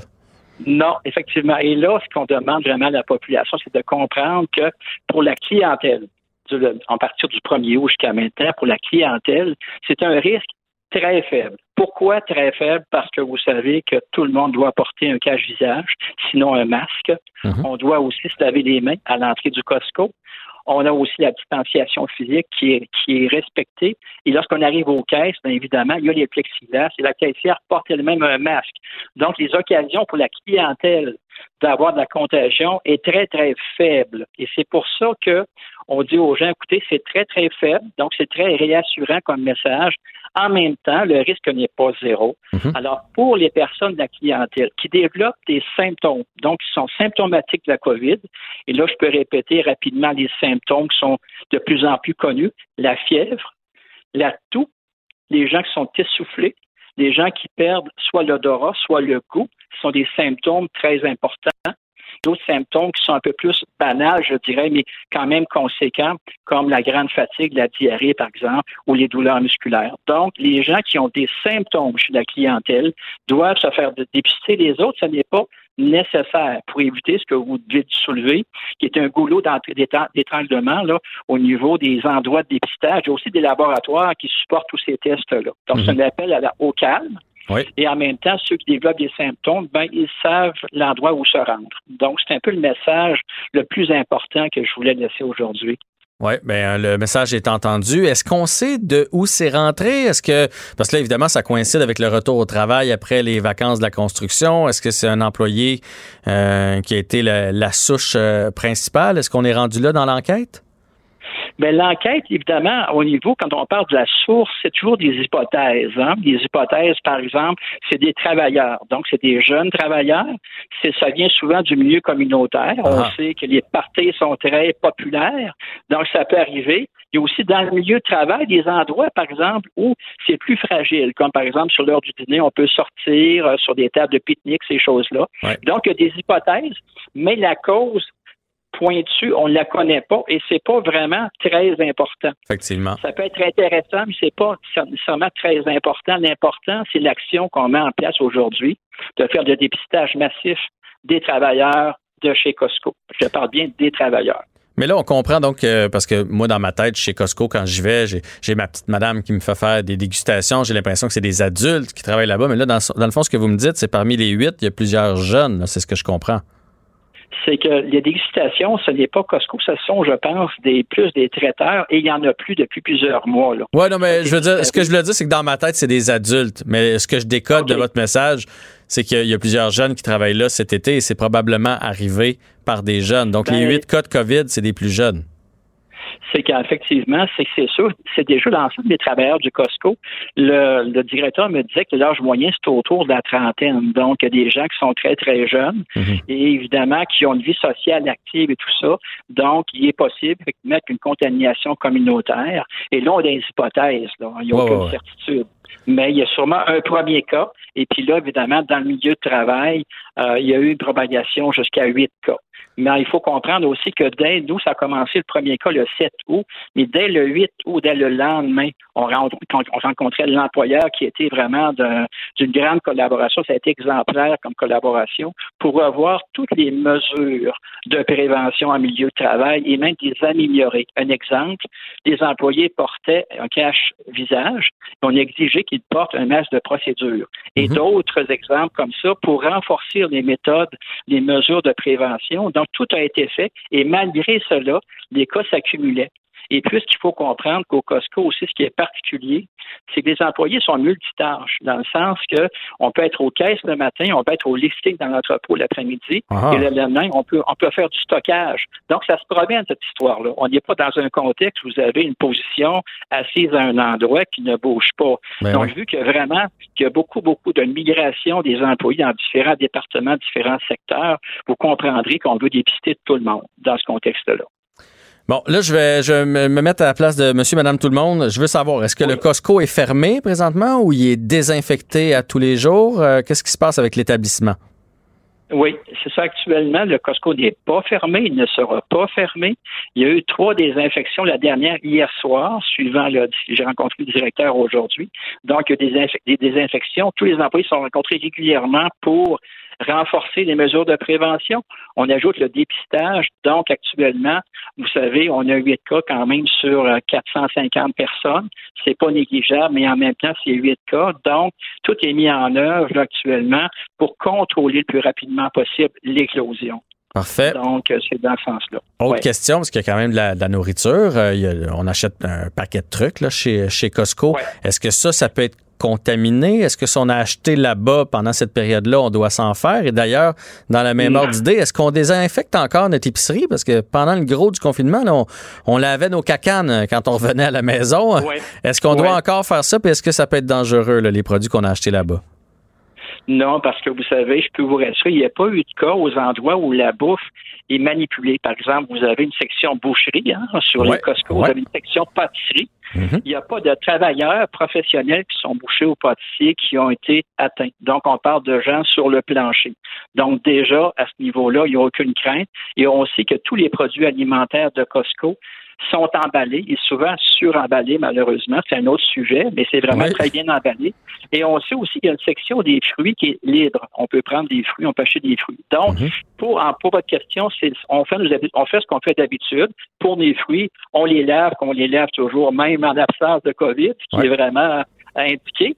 Et pour les produits de consommation régulière, il n'y a pas vraiment de, choses à faire là, euh, de particulier. Il n'y a vraiment pas de danger à faire à manipuler les produits qu'on a achetés et qui sont vraiment, je parle des, produits là, qui sont des produits recouverts déjà, là, qui sont déjà emballés, pré-emballés. Ouais. Ma boîte de céréales, il n'y a pas de danger là, qu'il y, ait du COVID partout sur la boîte. Là. Non, pas du tout. Est-ce que vous savez si, bon, il y a huit personnes, ces, huit personnes-là ont probablement euh, des blondes, des chums, des enfants, euh, mère, père. Est-ce qu'on sait s'il y a eu des contacts indirects? Je ne sais pas, il y a un terme là, pour ça. Là. Euh, est-ce qu'il y a des gens dans leur entourage qui auraient pu être contaminés? Oui, tout à fait. Il y en a plusieurs actuellement. On est en train de finir l'enquête. On parle de plusieurs dizaines de personnes dans la communauté, quelques dizaines de personnes. Et là, on n'a pas encore les résultats du dépistage massif. Donc, euh, évidemment, comme vous dites, c'est important que vous le souligniez. Il y a toujours un petit peu des dommages collatéraux. Hein. Alors, quand on se protège, c'est un message important à la population. On le fait pour soi d'abord, mais aussi pour ceux qu'on aime, pour ceux qui partagent notre vie et qui sont importants. Donc, dans ce sens-là, euh, effectivement, on a beaucoup, nous, on distingue les cas, donc ceux qui sont simples, ceux qui ont vraiment un test positif, et les contacts, ceux qui sont rapprochés d'eux. Donc, on a plusieurs contacts actuellement qui sont en isolement. Alors, parce qu'il faut les isoler, ils ont des contacts avec des cas. Donc, ça, c'est dans l'enquête générale. Mhm. Quand on sort du Costco, on tombe dans la communauté et là, évidemment, il y a des dommages collatéraux là, pour euh, souvent plusieurs personnes. Docteur Bocage, en terminant, pouvez-vous nous dire un petit quelque chose pour nous rassurer? Parce que là, évidemment, on teste beaucoup, on suit ça de près, puis là, on fait, oh mon Dieu, il y a eu quatre cas là-bas, il y a eu huit cas à l'autre place, puis là, avec l'automne qui s'en vient, puis là, on appréhende la deuxième vague. Là, moi, je connais pas ça comme vous, mais à chaque fois que je vois des cas, je me dis, mon Dieu, c'est peut-être la deuxième vague qui arrive. Les écoles vont recommencer, les, services de garde, le travail, il va en avoir des foyers, il va en avoir des cas. Il faut pas capoter à chaque fois. Non, c'est ça. Et puis, je pense que le réseau a, appris beaucoup de la première vague. Quoique la première vague ne s'est jamais euh, complétée dans le sens qu'il n'y a pas eu de, journée où il y a eu zéro cas pendant un mois, par exemple. On est vraiment dans une espèce de queue de première vague ou, de, vraiment dans une espèce de zone intermédiaire. Ce mhm. qui nous attend, évidemment, c'est des épisodes grippales. On ne connaît pas le comportement du virus euh, lorsque l'automne va arriver. Donc, on est vraiment en attente. Mais je pense que les apprentissages qui ont été faits depuis quelques mois au niveau des comportements individuels, des comportements collectifs vont nous aider là vraiment à, gérer euh, cette deuxième vague-là qui sera probablement plus des foyers d'infection là euh, que des euh, et, dans lequel il n'y aura pas probablement, fort probablement, de retour à des confinements total, parce que des impacts très négatifs sur plusieurs enjeux communautaires et de santé mentale notamment. Alors, euh, je pense que ça va être des foyers, il va y en avoir, mais je pense qu'on est de plus en plus près là, euh, au Québec. On a appris de certaines erreurs, évidemment, il faut l'admettre, et les équipes sont à pied d'œuvre pour une meilleure protection euh, du public, des Québécois. Ça a le mérite d'être clair. Alors, un grand merci d'avoir pris du temps pour nous aujourd'hui. Je sais que vous êtes fort occupé, donc, euh, puis en espérant que la deuxième vague nous frappe pas trop fort. On l'espère aussi. Bonne fin de journée à vous. Bonne fin de journée. Donc, Dr Clément Bocage, médecin à la direction régionale de santé publique de la capitale nationale, qui revenait sur euh, les huit cas d'employés de la succursale Costco Le Bourgneuf qui ont été testés positifs entre le 1er et le 13 août. Et là, sont en train de, tester les 400, 450 employés pour voir si ça s'est pas propagé. Et évidemment, là, les, les familles de ces employés-là, puis je sais, ça fait des nouvelles partout. Ça peut faire peur, mais comme il le disait tantôt, c'est pas rien 8 cas, mais ce n'est que 8 cas. Il Il faut pas partir en peur à chaque fois qu'on va avoir des cas. Il faut pas s'apeurer. Il faut faire attention à notre entourage. Il y a des gens qui vivent moins bien avec ça. Il y a des gens plus anxieux. Il va en avoir dans les écoles. Il va en avoir mené dans une équipe de. Il va en avoir dans les tours à bureau. Euh, ça va faire partie de notre quotidien probablement pour la, prochaine année. Alors, on s'y fait. Et avant de, avant d'angoisser avec tout ça, on, respire euh, par les deux trous de nez. Euh, on revient dans les prochaines minutes avec, entre autres, Michel Bergeron qui va venir nous parler du fait que Claude Julien, euh, je vous le rappelle, a été hospitalisé hier pour des problèmes cardiaques. Jean-François Barry. Un retour à la maison aussi rafraîchissant que votre air climatisé dans le tapis. Cube Radio. Un été pas comme les autres. Le, commentaire de Félix Séguin, un journaliste d'enquête pas comme les autres. Félix Séguin qui va d'un sujet très intéressant aujourd'hui, les fausses nouvelles, les fake news et les véritables victimes de tout ça. Je sais pas c'est quoi ton angle, mais je te dirais, en fin de semaine, Félix, il y a eu une espèce de fake news comme quoi il y avait eu une grosse manifestation anti-masque en Allemagne, je pense. Puis là, finalement, ils se sont rendus compte que c'était pas en Allemagne, pas en toutes les images. C'était une affaire en Belgique. Puis ça avait juste pas de bon sens. Après ça, il y a eu la manifestation à Montréal où ce que les gens ont copié-collé la foule. Puis on se rendait compte, un peu comme dans Est Charlie, qu'on retrouvait les mêmes personnes, les mêmes vélos un peu plus loin dans la foule. Ils voulaient, ils voulaient montrer que ça avait été plus gros. Puis là, je me suis mis à écrire un peu... Euh, aux gens sur Facebook en disant c'est pas vrai, c'est pas vrai. Mais à un moment donné, j'ai perdu patience. Il y a bien trop de monde qui pensait que c'était la réalité. Tu peux pas, je, je réussissais pas à convaincre tous les gens qu'il était en train de se faire avoir. Fait que les fake news, c'est un véritable problème. Mais c'en est, est un énorme. Puis la, la, nouvelle dont on va parler aujourd'hui fait le pont entre euh, presque toutes les fake news que l'on a entendues sur euh, la pandémie du nouveau coronavirus et puis les conséquences de celle-ci. Là, je note en italique et je souligne en caractère gras, souligné trois fois, je, comme on dit, euh, j'appuie très fort sur le crayon ou sur la parole pour dire que là, c'est pas un constat frivole tout ça, c'est une étude du euh, American Journal of Tropical Medicine and Hygiene. Alors, c'est 800 personnes, Jean-François, qui sont décédées en raison de la désinformation qui est reliée à la COVID-19 dans le monde au cours des trois premiers mois de 2020. Imagine, là, on est en train de faire un lien euh, causal entre des morts puis la manière qu'ils ont de prendre leur information. Mais le qu'est-ce que tu veux dire? Ils sont morts de quoi, mettons? Ben, là, laisse-moi, laisse-moi t'arriver. Ah oui, là, tu piques ma curiosité. Vas-y, vas-y, je, je suis pendu à tes lèvres. Je savais que je t'aurais avec ça. et moi, et quand, quand, quand j'ai vu ça, je me suis dit, mais mon Dieu, enfin, un sujet qui va nous permettre de trancher cette question-là une fois pour toutes. Alors, laisse-moi t'expliquer. Le 10 août dernier, euh, il y a une publication scientifique qui vient du journal dont je t'ai parlé, qui a été relayée par la BBC en Angleterre. Euh, et dans cette publication-là, on dénonce 5800 hospitalisations qui résultent de fausses informations diffusées sur les médias sociaux, dont 800 décès qui sont avancés. Et pourquoi, justement, pour répondre à des questions, ils sont morts, ces gens-là? Écoute bien, ingestion de méthanol sous forme liquide, produit nettoyant à base d'alcool, parce que les gens croyaient avoir consommé un remède contre le nouveau coronavirus. Et tu te rappelles que l'OMS, l'Organisation mondiale de la santé, a prévenu la population à plus d'une reprise des dangers de la désinformation sur la pandémie, euh, qui, qui est transmise notamment par les théories conspirationnistes, par les rumeurs. Euh, donc, parmi ces causes-là, des hospitalisations qui ont été recensées par le journal, on retrouve aussi la consommation d'ail en trop grande quantité Ben voyons donc. vitamines, Jean-François, en trop grande quantité, ingestion d'urine de vache. Euh, Tabouin. je sais pas- je sais pas comment dire ça, euh, mais, euh, mais on, on- est devant maintenant quelque chose, en tout cas, justement, les tenants de la, conspira- de la conspiration du, des conspirationnistes. Nous diront qu'on justement on cite une, une étude euh, qui n'est pas basée sur la science, mais écoute, c'est des scientifiques qui l'ont fait, et on pointe du doigt les réseaux sociaux, mais aussi certains gouvernements comme celui de Donald Trump. Oui, qui, avait dit ça d'ailleurs. Hein? Il avait dit, lui, là, de prendre euh, du Monsieur Net ou de je me souviens plus quoi là, pour se nettoyer Oui. contre la COVID. Oui, c'est- ça a fait l'objet d'un des, des sketchs, d'ailleurs, là, de, Sarah Cooper, l'humoriste, là, qui a été l'un des plus vus sur son compte Twitter, euh, où, euh, où elle, elle- elle s'interroge justement sur cette déclaration-là de, de- de Donald Trump qui ouvre la porte au fait que les produits nettoyants pourraient peut-être immuniser le système. Bref, il a aussi vanté Donald Trump les, les recours à la, à la chloroquine euh, comme traitement pour le coronavirus. Alors, pour l'instant, ça s'est avéré inefficace, peut-être même dangereux.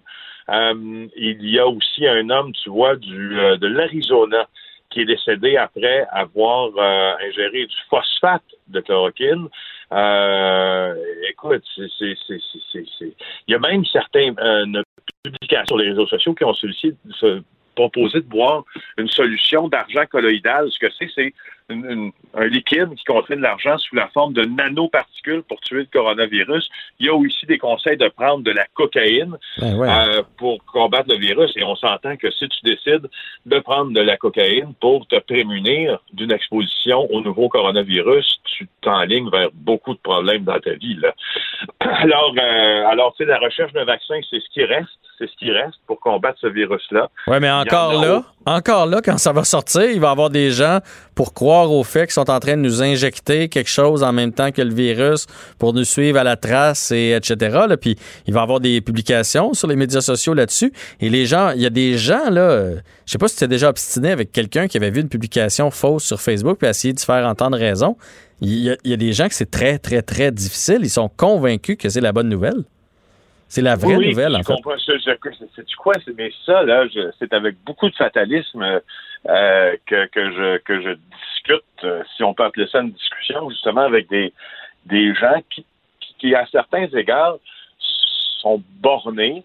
Je me suis obstiné légèrement avec quelqu'un. Je sais pas si tu as vu cette publication là, qui était une c'était un gag qui a été fait sur les euh, sur les médias sociaux. C'est quelqu'un qui découpe un masque, un masque de procédure, donc un masque à, usage médical, et qui, et qui feint de trouver dans ce masque-là une micropuce. Donc, il sort une micropuce là, de la grosseur d'une carte SIM, disons, qui va dans Mhm. les téléphones cellulaires. Et puis là, il sort ça du masque, puis, puis tout le monde se bidonne parce qu'évidemment, ça, ça vient euh, ça vient grossir les traits là, de ceux qui pensent qu'il y a des, des, des puces partout, puis que le 5G euh, est une fomentation politique pour avoir le contrôle sur le peuple, puis qu'il euh, y a des nano euh, des, des, nanopuces aussi dans le vaccin qu'on peut inoculer aux gens. Donc, et et il y a des malgré que c'était un gag, et, et c'était largement souligné que c'était un joke. je me suis vraiment obstiné avec quelqu'un qui m'a dit que j'avais rien compris. c'est inquiétant. Ben, écoute, Jean-François, c'est plus qu'inquiétant. Les journalistes, c'est notre front de commerce d'essayer d'aller prendre le plus de versions possibles d'une histoire pour qu'elle soit la plus étayée, crédible et qu'elle soit basée sur le plus de science ou le plus de, de faits ce qui nous est possible de trouver. Puis quand tu t'obstines sur des questions qui sont, à mon sens, frivoles, euh, comme celle-là, ben c'est un peu démoralisant comme journaliste. Par contre, je ne veux pas non plus lancer la pierre à ceux qui croient à ces théories-là du, du, du, complot, même si royalement ça m'embête, parce qu'il y a une question d'éducation aussi dans ça. Et euh, ce que je suis en train de dire, c'est que euh, moi, je me, je me considère pas comme étant plus éduqué que la moyenne. Je considère seulement que je suis peut-être plus informé que la moyenne par des, formations professionnelles, peut-être que toi aussi, mais aussi dans la manière dont on s'informe. Il y a une question d'éducation. Alors, il euh, faut être perspicace un petit peu. Allez chercher une, deuxième source. Valider votre affaire. Je viens de voir, c'est particulièrement sur Facebook. Là. Je viens de voir ça sur Facebook. Ma tante Georgette qui vient de publier ça. Avant de penser que ma tante Georgette est devenue ministre de la Santé publique, allez, allez chercher un deuxième avis. Allez googler votre, votre affaire, voir si c'est vrai. Là, oui, puis tu sais, j'entendais en fin de semaine à la manifestation de Photoshopé de Montréal, justement, euh, Lucie Laurier, là, qui, qui, euh, qui ma foi, euh, a, dit que Horacio Arruda, ça a été souligné dans une chronique de Sophie Durocher, d'ailleurs, dans le Journal de Montréal, que Horacio Arruda, elle disait de lui que ce n'était pas un scientifique. Ben, coudonc, si Horacio Arruda n'est pas un scientifique, à mon, il est quand même médecin, là, il, a, été formé à Sherbrooke. Si Horacio Arruda n'est pas un scientifique au sens propre des choses, puis qu'on essaie de mettre euh, de l'avant, euh, d'inculquer ou de, transposer dans la tête des gens une histoire selon quoi Horacio Arruda n'est pas un scientifique alors qu'il a ses diplômes de médecine, on essaie de dire, on essaie de faire dire à une pomme que c'est une orange. Là. Ça va jusque-là. Moi, je, je suis toujours renversé. Puis dans, à toutes les occasions que j'ai euh, de, de, parler de ces choses-là, je, le fais. Je trouve que c'est utile mm-hmm. euh, au débat de beaucoup, beaucoup parler de désinformation parce qu'elle nous guette. Puis euh, parce que, non, j'imagine que j'aime mon job, puis que, que que quand je vois des gens qui, qui travestissent ce job-là pour faire croire n'importe quoi aux autres, ben ça, ça m'agace. Puis j'utilise le mot agacé parce que on, est en public. Parce que sinon, je suis en dire un autre. On va souhaiter que cette étude-là fasse son petit bonhomme de chemin. Deuxième sujet, autre sujet qui te tient à cœur, encore de la vitesse sur la 40, en fait, à 236 km heure. Oui, mais cette fois-là, euh, ce n'est pas les jeunes qui sont au banc des accusés, mais bien les quinquagénaires. Ah ouais, 53 hein? ans, 236 près du boulevard Curie-Labelle sur l'autoroute 440 dans une zone de 100 km heure. 53 ans, monsieur. 30 points d'inaptitude, 2476 dollars d'amende capté par euh, le, fameux cinémomètre. Là, euh, et puis voilà, hein, une suspension de permis pour une période de séjour, véhicule remorqué. Alors, euh, ça nous donnait aussi la chance de, de parler de ceux qui sont plus âgés, voilà, et qui aussi décident que la route devient leur oui, oui. Écoute, je sais pas ce qu'il y avait comme voiture, mais 236 km/h, ça roule, euh, ça roule pas mal. Je sais pas où ce qui s'en allait. Il était vraiment pressé.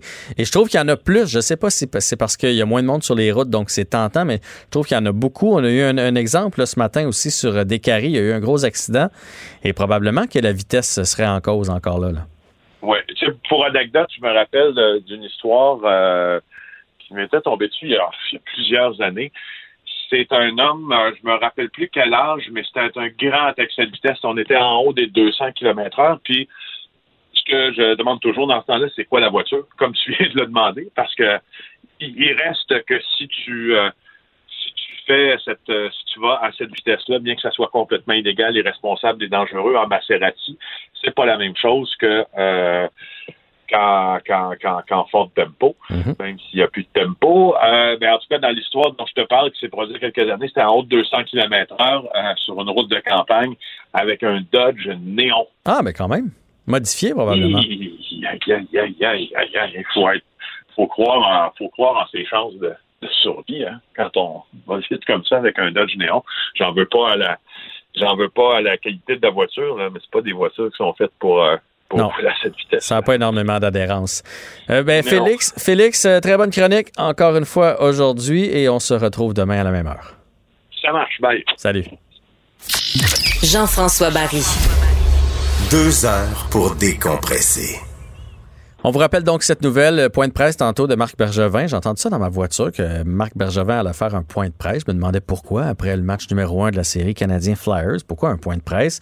Et là, on a compris, c'est que Claude Julien, la nuit dernière, donc après le match, a été hospitalisé. Euh, il souffrait de douleurs euh, à la poitrine. On n'en sait pas plus pour l'instant. On ne sait pas, là, est-ce que c'est cardiaque? Est-ce qu'il va avoir des pontages ou est-ce que c'est un, simple malaise et il va être correct euh, finalement? Euh, ce qu'on sait, c'est qu'il ne sera pas de retour dans la série Canadien Flyers euh, à cause de son cœur, bien sûr, mais aussi à cause du protocole, parce qu'aussitôt que tu sors de la bulle présentement, tu dois être en quarantaine avant de rentrer, surtout si tu es allé à l'hôpital. Qui de mieux pour nous en parler que Michel Bergeron, qui a été entraîneur derrière le banc? Il a vécu c'est quoi les séries avec le stress, rivalité canadien-nordique, entre autres, avec les, avec les Rangers, et qui a aussi fait un infarctus en 1990. Donc, euh, Michel Bergeron, merci d'avoir accepté notre invitation aujourd'hui. Salut Jean-François. Comment ça va? C'est correct. C'est correct, ça, C'est ça- correct, à part la- la- la- cette nouvelle-là, cet après-midi. Euh, hier, j'ai travaillé à TVA, on a fait le match, un bon match, puis aujourd'hui, euh, quelqu'un m'appelle, puis j'apprends la nouvelle pour Claude. Alors, je suis réellement désolé, là, je- parce que j'ai hâte d'avoir plus d'informations, plus de, de nouvelles, finalement. Là, il est dans un état euh, probablement stable, mais il y a eu, écoute, on ne sait jamais quand est-ce que ça va nous arriver. Ouais. Puis euh, là, c'est évident que Claude ne reviendra pas de, derrière le banc. Je pense que Marc Bergevin l'a. Oui, oui, il a dit euh. Canadien Flyers. En tout cas, si jamais le Canadien se rend plus loin, peut-être, mais pour cette série-là, il devrait pas être de retour. Parle-moi du stress, euh, Michel, d'être en arrière d'un banc. C'est Ah. c'est dur sur le corps quand même, là. C'est dur sur le corps. C'est, écoute, là, Jeff, quand t'es coach, là, t'as pas de moment de répit. Faut que tu gagnes. Faut toujours que tu gagnes. Puis Claude, là, ça fait quoi, 16 ans qu'il est dans la Ligue nationale. Il était congédié, quoi, trois, quatre fois. Et c'est toujours la même chose. Il le sait, Claude. Il, il le savait. Lorsqu'il est arrivé à Montréal, Montréal, peut-être que, bah, je dirais pas plus de pression. Il y avait de la pression à Boston. Il y avait de la pression à New Jersey. Mais Claude avait beaucoup d'expérience. Et oublions pas une chose, là, c'est que Claude Julien, là, dans les deux ou trois dernières années, a été fortement critiqué. Ouais. Tu sais, là, puis ça, là, tu peux pas être euh, insensible à ça. Tu peux pas dire, ah non, ça me dérange pas, ça fait partie de la game. Pas vrai. Moi, quand j'étais critiqué sévèrement, là, en beau joie le vert, j'étais en maudit, puis ça, ça augmente le stress, ça augmente la pression. Tu parles à ton directeur gérant, tu veux que ton directeur gérant soit près de toi.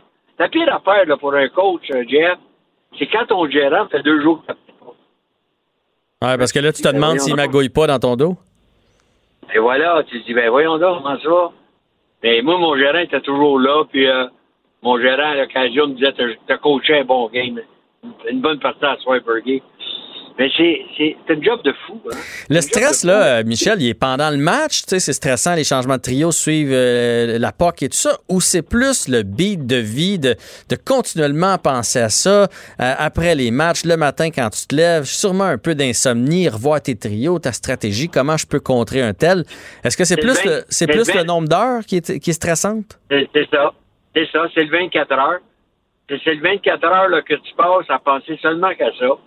Euh, tu soupes avec ta femme, puis euh, tu penses au changement de trio. Moi, ma femme, des fois, en auto, là, elle jouait une game. Elle, elle me dit, elle me contait des affaires, puis elle arrêtait de parler. Puis moi, je j'intervenais pas en disant, eh, puis continue. Non. Elle, elle savait que je l'écoutais pas. Elle savait que t'étais pas là. Le soir, là, GF, le soir, là, je dormais sur ma table de chevet, là, que ce soit chez nous ou sur la route à l'hôtel. J'avais toujours euh, une tablette avec un crayon. Je me réveillais, je pensais à quelque chose, changement de télé. Donc, celle-ci, c'est une job de fou. Le- où tu re- relaxes le plus, là, peut-être que tu ne me croiras pas, c'est quand la game commence. Tu comprends-tu? Mhm. Quand Ah, la game commence, là, t'as pas le temps. C'est toujours action-réaction. C'est des fractions de secondes. Bing, bang, bang. Tu calls, euh, euh, tu calls Dano, puis là, tout de suite, faut que tu calls euh, Suzuki. Faut que tu calls un autre. T'as pas le temps. T'as pas le temps de stresser. Mais l'avant-match, du matin jusqu'au meeting, préparer les meetings. Claude est rendu à 68 ans. Je vais te dire une autre affaire, Gérard. Tu sais, là, juste pour un gars de 68 ans, là, moi, j'ai arrêté de coacher beaucoup plus jeune. Ouais. Juste mettre les patins pour l'en- pour l'entraînement. Tu sais, Claude, quand il met tous les jours ses patins pour aller là, à l'entraînement, là, c'est déjà épuisant. Ah non, je te le dis, là. Je vais- parce que Claude, qu'on le critique, puis des fois, je l'ai critiqué, là, c'est un sacré bon gars. Je veux juste que lui soit bien. Rien que ça, je veux savoir. Qu'il gagne, qu'il perd, je veux rien savoir. Là, dans le moment, ce qui est le plus important, c'est la santé de Claude Julien. Totalement. Ça passe bien avant la victoire du Canadien. Totalement. Je suis bien d'accord avec toi. Euh, ça fait réaliser que c'est ça. hein, un, un poteau, un arrêt, un repli, là, c'est, secondaire quand une nouvelle comme ça arrive. Ouais, mais quand même, ouais. quand même, tu penses que les joueurs vont réagir comment? Tu as eu des drames dans ta carrière, tu en as vu de ce genre de choses-là? Est-ce que tu penses que ça peut souder le groupe? Tu sais, on fait le cliché de on va la gagner pour Claude? Je, je pense que oui. Euh, c'est plus qu'un cliché. D'abord, Claude, là, c'est un homme euh, de qualité. Je, je parle pas de l'entraîneur, là, je parle de l'homme. Mhm. Moi, j'ai dirigé Claude Julien. Je le connais, Claude. C'est une bonne personne. C'est une bonne personne, c'est un bon père de famille. Euh, tu vois jamais Claude dans des euh, dans des euh, situations là, difficiles. Jamais. Tu vois jamais Claude planter un de ses joueurs là, publiquement. Tu n'as jamais vu ça. Dans Ouais. toute sa carrière, quand même. là, écoute, je pense que c'est 16 ans, là, c'est peut-être 17 ans. Mais, mais intérieurement, là, je me dis, là, comme ma femme elle m'a déjà dit à moi, là, c'est assez. Tu sais, c'est assez. Il a 68 ans, là. Il a gagné une Coupe Stanley. Là, il peut-être c'est le temps, là, de dire. Tu sais, que j'espère que tout, tout va bien aller. Il va se remettre de tout ça. Là, il va sortir ses pantoufles. Il va être accompagné de sa famille. Puis, euh, il va vivre des bons moments. Il n'a plus besoin de coacher, là. Tu sais, au niveau pécunier, euh, de, de l'argent. Je veux pas qu'il arrive un autre bad luck parce que on est malade. On est des malades mentales quand on coach. Ouais. Moi, là, j'ai eu un problème de vision à un moment donné. Toi, les jeunes, GF, tu sais pas. À Québec, j'ai eu un problème de vision. Puis euh, les, les médecins m'ont envoyé à la clinique Mayo à Rochester, Minnesota. Puis quand ma vision était revenue correcte, là, j'ai appelé ma secrétaire le matin. Je partais pour Buffalo pour aller coacher le match. Mon médecin dit T'es un malade. En plus d'être malade, le médecin me confir- le confirmait. Hmm. Mais Aujourd'hui, là, écoute, Je, je suis certain que vous, vous êtes des, des bébites. Euh, Pour avoir travaillé un an avec Jacques Dussault, il- s'il y en avait une bébite, là, lui, il couchait dans, dans, dans son bureau. là. Les, les, les coachs, vous, vous, cherchez, vous cherchez toujours euh, la, la victoire. Est-ce que tu crois présentement, je sais, là, tu te dis, j'espère qu'il va peut-être arrêter, qu'il va comprendre qu'il y a des sous, il y a une famille, tout ça, mais présentement, son équipe est en série. Là. Si tu étais à sa place, dans ton lit d'hôpital, est-ce que tu aurais tendance à lâcher un petit coup, euh, petit coup de fil à Kirk Muller ou pour regarder, pour être certain que le prochain match est bien préparé, les dernières idées que tu avais eues, tout ça, ou tu penses qu'il va, il va être capable de mettre ça de côté? peut-être. euh, je ne sais pas s'il va le faire. Moi, je- j'espère qu'il va prendre, euh, il va prendre un, un long répit, un long repos. Tu sais, ça change rien, là. Euh, Kirk Muller, là, arrivera pas avec une nouvelle invention, là. L'équipe qui est là, là, Kirk Muller, là, était, il était le, pas seulement l'assistant, il était le euh, co-coach. Mhm. Quand tu regardes euh, le, le- le- le programme du Canadien, il n'était pas assistant coach, il était co-coach. Ouais. Donc, ça veut dire que normalement, Muller était plus près de Claude Julien que Ducharme, par exemple. Mais ça, change. Ça change. Les joueurs, là, intérieurement, sûrement vont dire les boys, faut la gagner pour Claude. C'est- seulement humain. Claude a été bon pour tout le monde, a été patient. Il n'a jamais publiquement hu- humilié un de ses joueurs.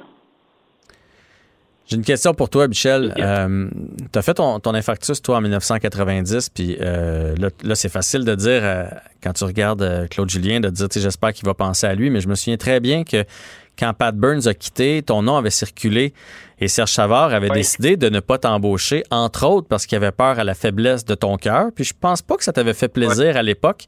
Est-ce qu'avec du recul, parce que maintenant tu es en, en pleine santé, tu as, une belle vie, est-ce que tu, tu peux dire que c'est un cadeau, dans le fond, que Serge Savard t'a fait de ne pas te sélectionner? Non, non, au contraire, j'étais en maudit, là. Parce que le meeting que j'avais avec Serge Savard, là, ça avait. ça- presque. Quand j'ai quitté le meeting, j'ai appelé ma femme, j'ai dit, c'est moi, il va diriger le Canadien. Puis en plus de ça, je vais dire quelque chose. Jacques Lemaire est arrivé dans le bureau après ma réunion avec euh, Serge Savard. Je lui avais dit, Jacques, je veux que tu sois mon assistant.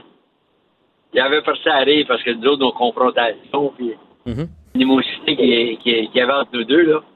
Puis là, il a forcé à rire, il dit, je le savais que tu me le demanderais. Et là, finalement, on connaît l'histoire. Euh, Serge a dé- décidé euh, suite au conseil des médecins. Mais j'avais de la misère à croire ça. Mais écoute, tu peux pas blâmer le Canadien gagner la Coupe Stanley. Oui, mais à l'époque, ça t'avait fâché. Mais avec du recul, Oh oui. est-ce que, est-ce qu'avec du recul, tu Oh fais oui. comme, dans le fond, c'est peut-être mieux que je sois pas allé parce que mon cœur était trop fragile, puis, puis aujourd'hui, là, j'ai une belle Ah non, Hey, mon, mon cardiologue, il était. Mon cardiologue avait fait une conférence de presse à l'Institut. Lui, il était fâché, lui. Parce que lui, il disait qu'il n'y avait pas d'affaire à dire. Mon cœur, est- après l'infarctus, là, ça avait été, euh, ça avait été réglé. Puis, euh, non, non, mon, mon euh, docteur Théroux, là, à l'Institut de cardiologie, là, avait parlé contre la direction du Canadien à l'époque. Hmm. Il avait dit qu'il ne prenne pas comme coach, ça me dérange pas, mais qu'il ne parle pas de son état de santé ou de son cœur. Son cœur était correct. Bon. On voit que t'es un, Après ça, ben, t'es ben- un coach. T'es un coach dans l'âme. Merci d'avoir pris le temps pour nous aujourd'hui. Prompt rétablissement à Claude Julien. Nos pensées à la famille, bien sûr. Ouais. Et euh, si on a des nouvelles, on va tenir euh, nos auditeurs au courant. Puis on continue de t'écouter à TVA Sport à la description des matchs. Jean-François Barry. Entendez aujourd'hui les sujets de demain. Cube Radio. Le, le commentaire de François Lambert, un dragon pas comme les autres. Euh, je me souviens, il y a quelques jours, on a parlé du match de hockey, si je me trompe pas, et j'ai demandé à François s'il avait regardé jusqu'au bout, puis il m'a dit ben non, parce que j'avais commencé à prendre du vin sur l'heure du midi, fait qu'il rendu à 8 heures le soir, ça allait pas bien mes affaires. Il était chez eux, faites-vous-en pas, il n'y a pas de danger, pas de voiture en cause et tout ça. Donc, ça doit te mettre en beau maudit que la SAQ monte ses prix. Ben non, parce que j'achète pas directement de la SAQ, j'achète de- d'importateurs privés, c'est plus simple. Oui, mais ça Depuis, passe par la euh, SAQ quand même, les importateurs privés. Oui, oui, oui, mais c'est pas parmi les vins qui sont... euh, sont sélectionnés euh, pour la hausse de prix. Oui, parce que c'est 3500 produits qui vont monter de prix à partir de dimanche.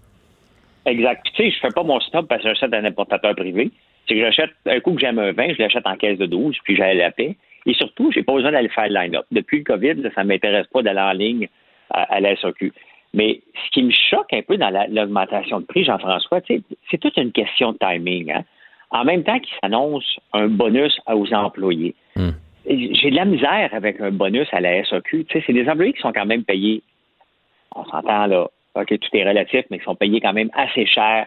Il y en a qui sont, on en a parlé plusieurs fois cet été, il y en a qui sont des conseillers qui font augmenter les ventes, définitivement. Il y en a d'autres bon, qui placent les bouteilles. Puis je comprends que c'est un peu comme un type au restaurant, c'est le partage à la gang. Tu sais, j'ai pas. Mais en ce moment, avec la pandémie, les restaurants sont loadés de vin. Les importateurs privés qui vendaient dans des restaurants ne sont pas capables d'écouler du vin. Les, euh, les, les- les vignerons ont de la misère à travers la planète à écouler leur vin. Ils ont, pris, ils ont des stocks euh, inimaginables. Donc, techniquement, c'est une situation d'offre et demande. Donc, l'offre est plus grande que la demande. Euh, les prix devraient descendre. C'est tout simplement comme ça. Mais au Québec, on est en mode monopole. Et c'est exactement ce qui m'énerve le plus. Euh, tu sais, ce qui est choquant, Jean-François, c'est que le modèle de la SAQ, pour moi, aurait dû être revisité depuis longtemps. Puis on a parlé, je pense, c'est la- vendredi passé. La semaine dernière, avec, euh, dans notre discussion Médium Saignant avec Denis Saint-Pierre, on a parlé exactement de ça.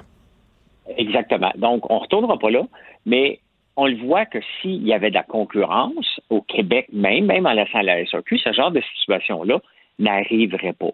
Deuxième, je comprends qu'on va aller chercher des taxes supplémentaires, je comprends qu'on en a besoin, mais regarde ce qui se passe lorsqu'une compagnie vient en, presque monopole, en quasi monopole. Qu'est-ce qu'on va faire avec cette compagnie-là au Canada, aux États-Unis, en Europe, partout dans le monde? On va la démanteler. Le mhm. gouvernement va rentrer là-dedans, va le démanteler. Comment est-ce possible qu'on permette des monopoles de l'État dans le commerce de détail?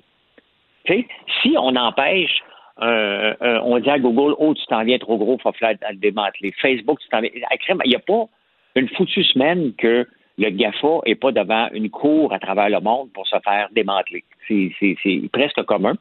Et on le voit que pourquoi ils font ça? Parce qu'ils disent que ça ne sert pas le client. Mm-hmm. Hein, c'est exactement ça que c'est eux autres qui contrôlent les prix, ils contrôlent tout. Et on veut le défaire. Quand tu arrives au monopole de l'État, dans le commerce en détail, c'est beau, tout est permis, on poursuivra jamais la SAQ, on poursuivra jamais l'Auto-Québec. Euh, il y a quelque chose qui ne marche pas là-dedans. Il y a quelque chose définitivement, puis il n'y a pas de raison d'augmenter les prix, autre que de dire clairement, regardez, on manque de taxes au gouvernement, on manque d'argent, puis on va en chercher plus dans ces poches-là. Les producteurs de bière, s'ils faisaient ça, il y a très peu de. Donc, on dirait qu'ils se sont, qu'il y a eu collusion s'ils augmentaient les prix de la bière. Donc, comment ça peut être permis, honnêtement? Comment ça peut être permis? C'est ça que je me pose comme question depuis que j'ai lu cette nouvelle-là et qu'on voit le GAFA qui est non-stop en train de vouloir se faire démanteler. Puis ce matin, c'est ce qui m'a allumé. Je me suis fait, je me suis dit, mais pourquoi? Il n'y a personne qui vient allumer pour dire non, non, non, non, ça, c'est pas, c'est pas correct, là. Ils contrôlent les prix, ils contrôlent euh, ce qu'ils veulent et c'est pas l'avantage du consommateur. Exactement ce qu'on dit contre le GAFA. Mais c'est permis parce que c'est le gouvernement. Fait qu'ils veulent venir chercher euh, de l'argent. Euh, est-ce que tu as l'impression que c'est. On l'a dit depuis longtemps, là, avec tous les cadeaux qu'on a donnés partout, un moment donné, ils vont venir le rechercher, que ce serait une des premières mesures, puis qu'il va en avoir d'autres de ce genre de mesures-là pour euh, nous taxer par la bande? Ben, c'est bien évident, parce que les revenus de l'Auto-Québec sont en, dégringolade. Quand est-ce que tu as vu la dernière fois une pub de l'Automax? Avant la COVID, l'Automax, on le savait. Il n'y a plus personne qui sait c'est quoi le, gros lot du vendredi. Hein? On n'entend plus parler. il y a un euh, petit retour, mais c'est effectivement beaucoup moins qu'avant. Ouais. Bon, mais ben, avant, c'était partout. On le voyait constamment. On est rendu à 50 millions, plus 10 millions de low body. On les savait parce qu'on était bombardés de pubs pour nous forcer. Ils ont même fait l'automax d'une fois par semaine à deux fois par semaine. Euh, mm-hmm. La même chose que le 649. Mm-hmm. Donc, c'est certain que c'est des mesures pour aller chercher de l'argent supplémentaire, mais mais la, réalité, c'est qu'ils sont en monopole. Ils sont en monopole qui essaient de faire. Moi, honnêtement, si, si, si j'étais une compagnie qui a grandi à partir de zéro, parce que tous les GAFA sont tous partis à partir de zéro dans des garages, ils ont monté. Moi, j'irais, je leur ferais la, réplique, simplement. Je serais assez baveux pour dire ben, regarde, commence par démanteler ton ta SAQ, là. commencez par démanteler vos monopoles. Votre monopole. Commerce en détail puis on va s'en reparler après. OK? Mais semble que c'est un argument assez fort. Je ne sais pas si c'est assez fort devant un juge, mais si j'étais pris dans cette situation-là, j'en parlerais à mon avocat. Qu'est-ce qu'il en pense? Qu'est-ce que tu en penses, toi? Tu penses-tu que on pourrait leur mettre ça d'en face. Ça me ferait rire. C'est un petit côté baveux qu'on découvre avec, avec les semaines qui passent. Euh, parle-nous maintenant du marché des machines à coudre. Là, je suis vraiment pas sûr de où est-ce que tu t'en vas avec cette manchette-là. Ben, écoute, euh, euh c'est phénoménal parce que un des premiers, moi, tu sais, j'ai étudié en 87-90 à l'université et c'était pour aller sur le parquet de la bourse. Et une des premières euh, compagnies que j'avais investi, j'avais pas d'argent beaucoup, mais il fallait acheter un minimum de 100 actions. Et c'était Seigneur, les machines à coudre Seigneur qui éventuellement ont, fermé puis ont disparu de la map. Et aujourd'hui, avec la COVID, on a parlé beaucoup du papier de toilette, hein, qu'on on est en manque de papier de toilette. Les compagnies qui sont dans, dans, ce domaine-là ont fait beaucoup d'argent. Mais maintenant, tu n'es plus capable de trouver une machine à coudre. Il n'y a plus de machine à coudre mondialement. Il y a une pénurie parce que tout le monde recoue à la maison, que ce soit des masques, que ce soit du linge, que ce soit des, des, petits travailleurs autonomes qui se sont euh, développés un, line, un, un, sideline. Donc, un retour vers la, la base. Oui, c'est spécial parce qu'on pensait que c'était terminé. Tu sais, on n'en voyait plus des machines à coudre avant. euh, toutes les maisons avaient une machine à coudre. Il y avait des réparateurs de machines à coudre. Maintenant, ça n'existe plus. Mais là, en ce moment, euh, il y a une pénurie. Tu ne peux pas en trouver chez Walmart. Tu ne peux pas en trouver nulle part. Euh, la Chine a de la misère à fournir, à faire des machines à coudre. Qui aurait pensé que le marché de la machine à coudre était pour, pour revenir aussi fort que ça? Et dit que c'était mon premier placement en 1987. J'avais fait venir les états financiers parce qu'il n'y avait aucune autre façon de pouvoir s'informer sur une compagnie.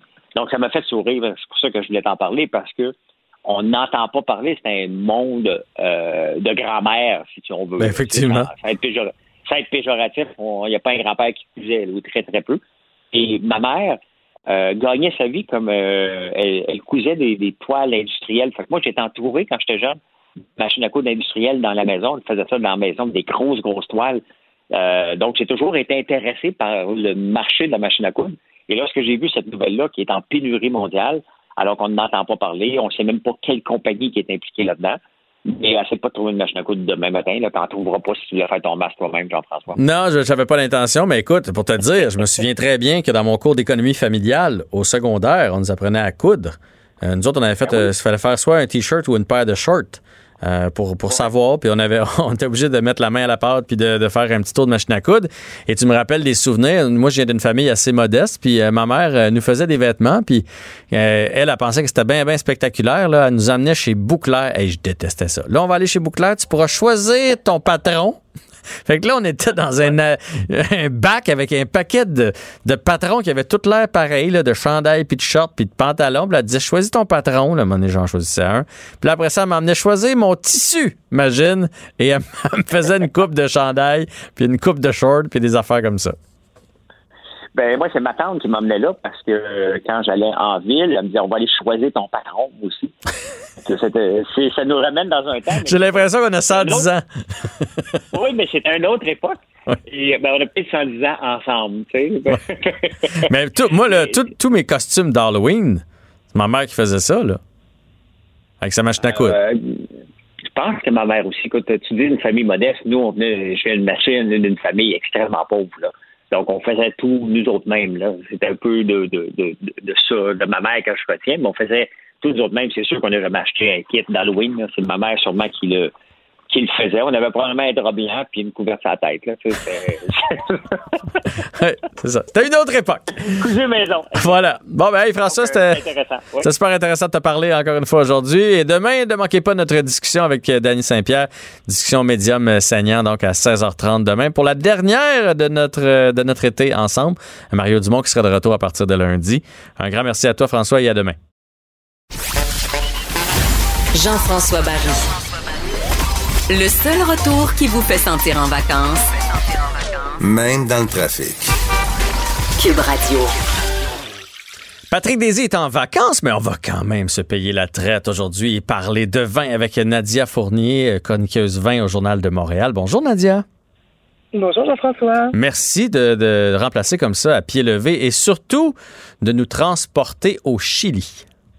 Oui, ben oui, écoute, je, le choix de ma chronique euh, trahit un peu où j'en suis euh, dans le montage du guide du vin, euh, édition 2021.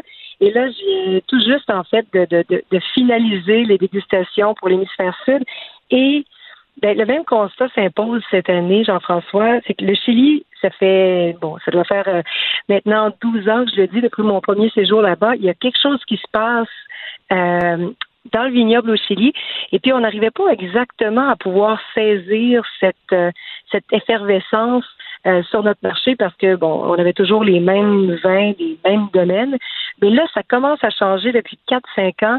Et puis, cette année, il y a vraiment des beaux produits qui sont arrivés et il y en a trois top à la SAQ en ce moment. Donc, euh, voilà, plein de bonnes nouvelles pour les gens qui qui aiment peut-être explorer hors des sentiers battus. Et puis, euh, et puis voilà. On, peut faire des bons rapports qualité-prix, moi, je trouve, au, Chili. Là, quand on va dans, tu sais, des fois, les, vins les vins français, les vins italiens sont un peu euh, surpayés, à mon avis. Mais au Chili, là, si on se met à déguster, on peut faire de belles découvertes. À moins que tu me dises le contraire, parce que tu connais ça plus que moi.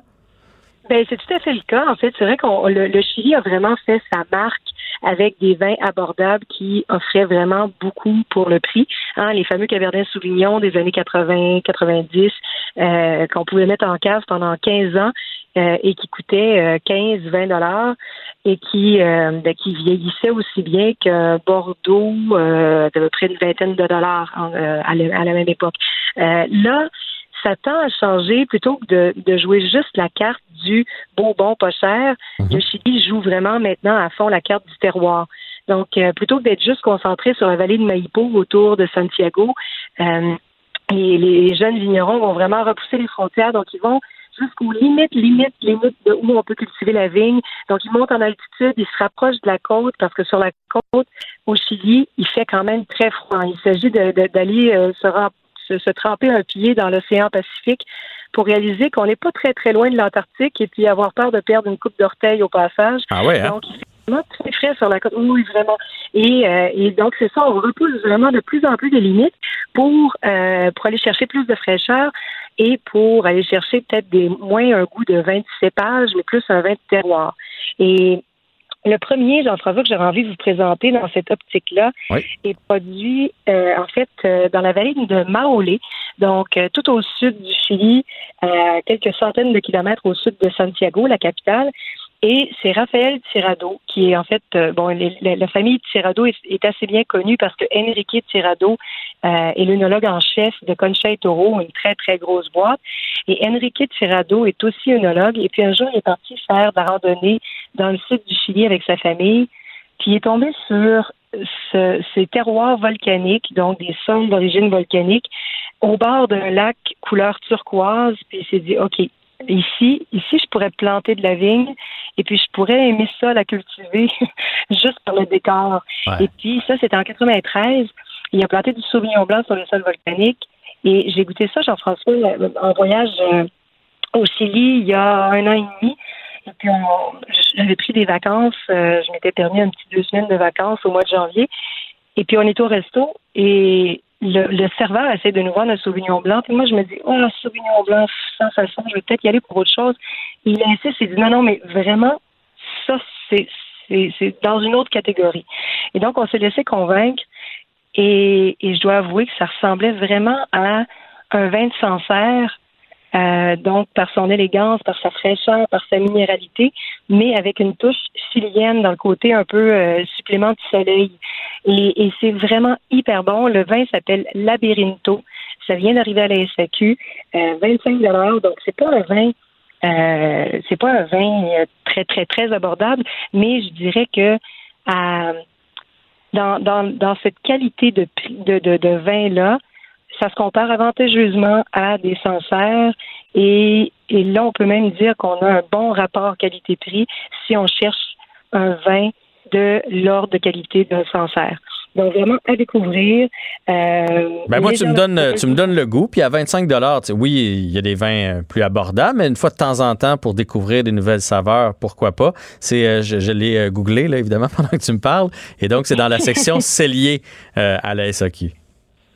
Tout à fait, tout à fait. Section, c'est lié. Donc, on est vraiment, vraiment, je le répète, mais plus dans un vin de terroir, donc à aborder comme tel. Puis n'hésitez pas en fait à l'aérer en carafe parce que souvent on oublie que les vins blancs gagnent, surtout quand ils sont jeunes comme ça, c'est un 2019, gagnent vraiment à être aérés.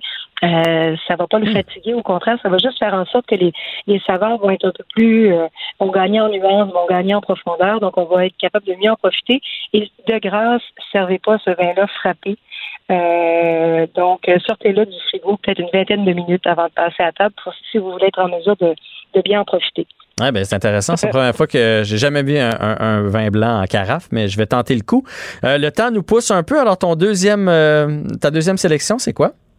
Donc, deuxième sélection, on reste, en fait, je remonte, euh, je remonte le Chili, donc du sud au nord. on est donc dans la région d'Itata, Clos des Fous. ça aussi, je, reviens encore, c'est vraiment mathématique, c'est terroir. Donc, il y a Pedro Parra, qui est un agronome qui, qui avait été faire ses classes en France. Et puis, en revenant au Chili, il disait, ben, la, la France a des terroirs, mais nous, peut-être pas. Et puis finalement, il s'est mis à investiguer et puis il est devenu ce qu'on appelle un chasseur de terroir dénichaient des vieilles parcelles de vignes centenaires euh, dans telle région, euh, découvraient une autre parcelle de Cabernet Sauvignon plantée euh, en altitude, perchée à flanc de falaise. Donc, il est vraiment devenu le chasseur de terroir du Chili. Et son domaine s'appelle Clos des Fous. La cuvée, c'est Itata 2018, 17,90 c'est vraiment euh, pour les amateurs de, de, de, vin nature qui nous écoutent. Là, je dis nature, mais vraiment avec un bémol. C'est un petit côté un peu sauvage, un peu funky, mais on n'a vraiment pas le côté euh, parfois, pas toujours, mais défectueux qu'on va retrouver dans certains vins nature. Donc, c'est un vin nature avec une petite touche sauvage, mais quand même civilisé. Donc, c'est parfait si vous avez envie de, d'avoir une touche d'originalité. Euh, et puis les accents fumés vont vraiment faire un mariage d'enfer avec des viandes grillées sur le barbecue. Donc, euh, des Fous Itata 2018 à 17,90 Et puis, un dernier. Oui, le dernier, rapidement, un pinot noir. Et là, tu tombes dans ma talle. Ben oui, c'est ça. Alors, Pinot et euh, il y a, je ne sais pas si ça dit quelque chose, Bachelder, Thomas Bachelder, il y a maintenant des vins sous son, sa propre étiquette, sous son propre nom à la SAQ, mais c'est lui qui avait été de l'aventure de Claude Jordan à Niagara. Ah ben oui, ah, je connais bien le Claude Jordan. Exactement. Donc, Claude Jordan, donc les amateurs de Claude Jordan qui ont, qui ont connu les Pinots Noirs euh, vont reconnaître la signature de, de, de Thomas Bachelder. Et donc, c'est un partenariat qu'il a démarré avec un autre œnologue euh, chilien, Roberto Echevarria, et il produit des Pinots Noirs et des Chardonnays dans le sud, dans la vallée de Colchagua. 20 dollars, hyper élégant et tout en suavité, tout en délicatesse et ça vaut vraiment la peine. Ben écoute, c'est trois vraiment belles suggestions. Je suis dû pour passer à la alors je vais me laisser tenter, c'est sûr et certain. Et j'adore la façon dont tu parles du vin, Nadia. Ça, ça, nous fait voyager, ça nous euh, titille les papilles. C'était fort intéressant comme chronique. Un grand merci à toi. Merci beaucoup, Jean-François. Bonne journée. Donc, Nadia Fournier, chroniqueuse vin au Journal de Montréal, qui nous faisait voyager au Chili avec euh, bon un blanc et deux rouges qui donnent le goût, qui sont disponibles en SAQ et disponibles euh, sur notre site euh, Internet. On vous met toujours les suggestions. Ça a été une émission fort chargée aujourd'hui. on a parlé de COVID, on a parlé évidemment de Claude Julien. Un grand merci à vous pour votre belle écoute et on se retrouve demain pour la dernière de la semaine. Bonne fin de soirée. Cube Radio.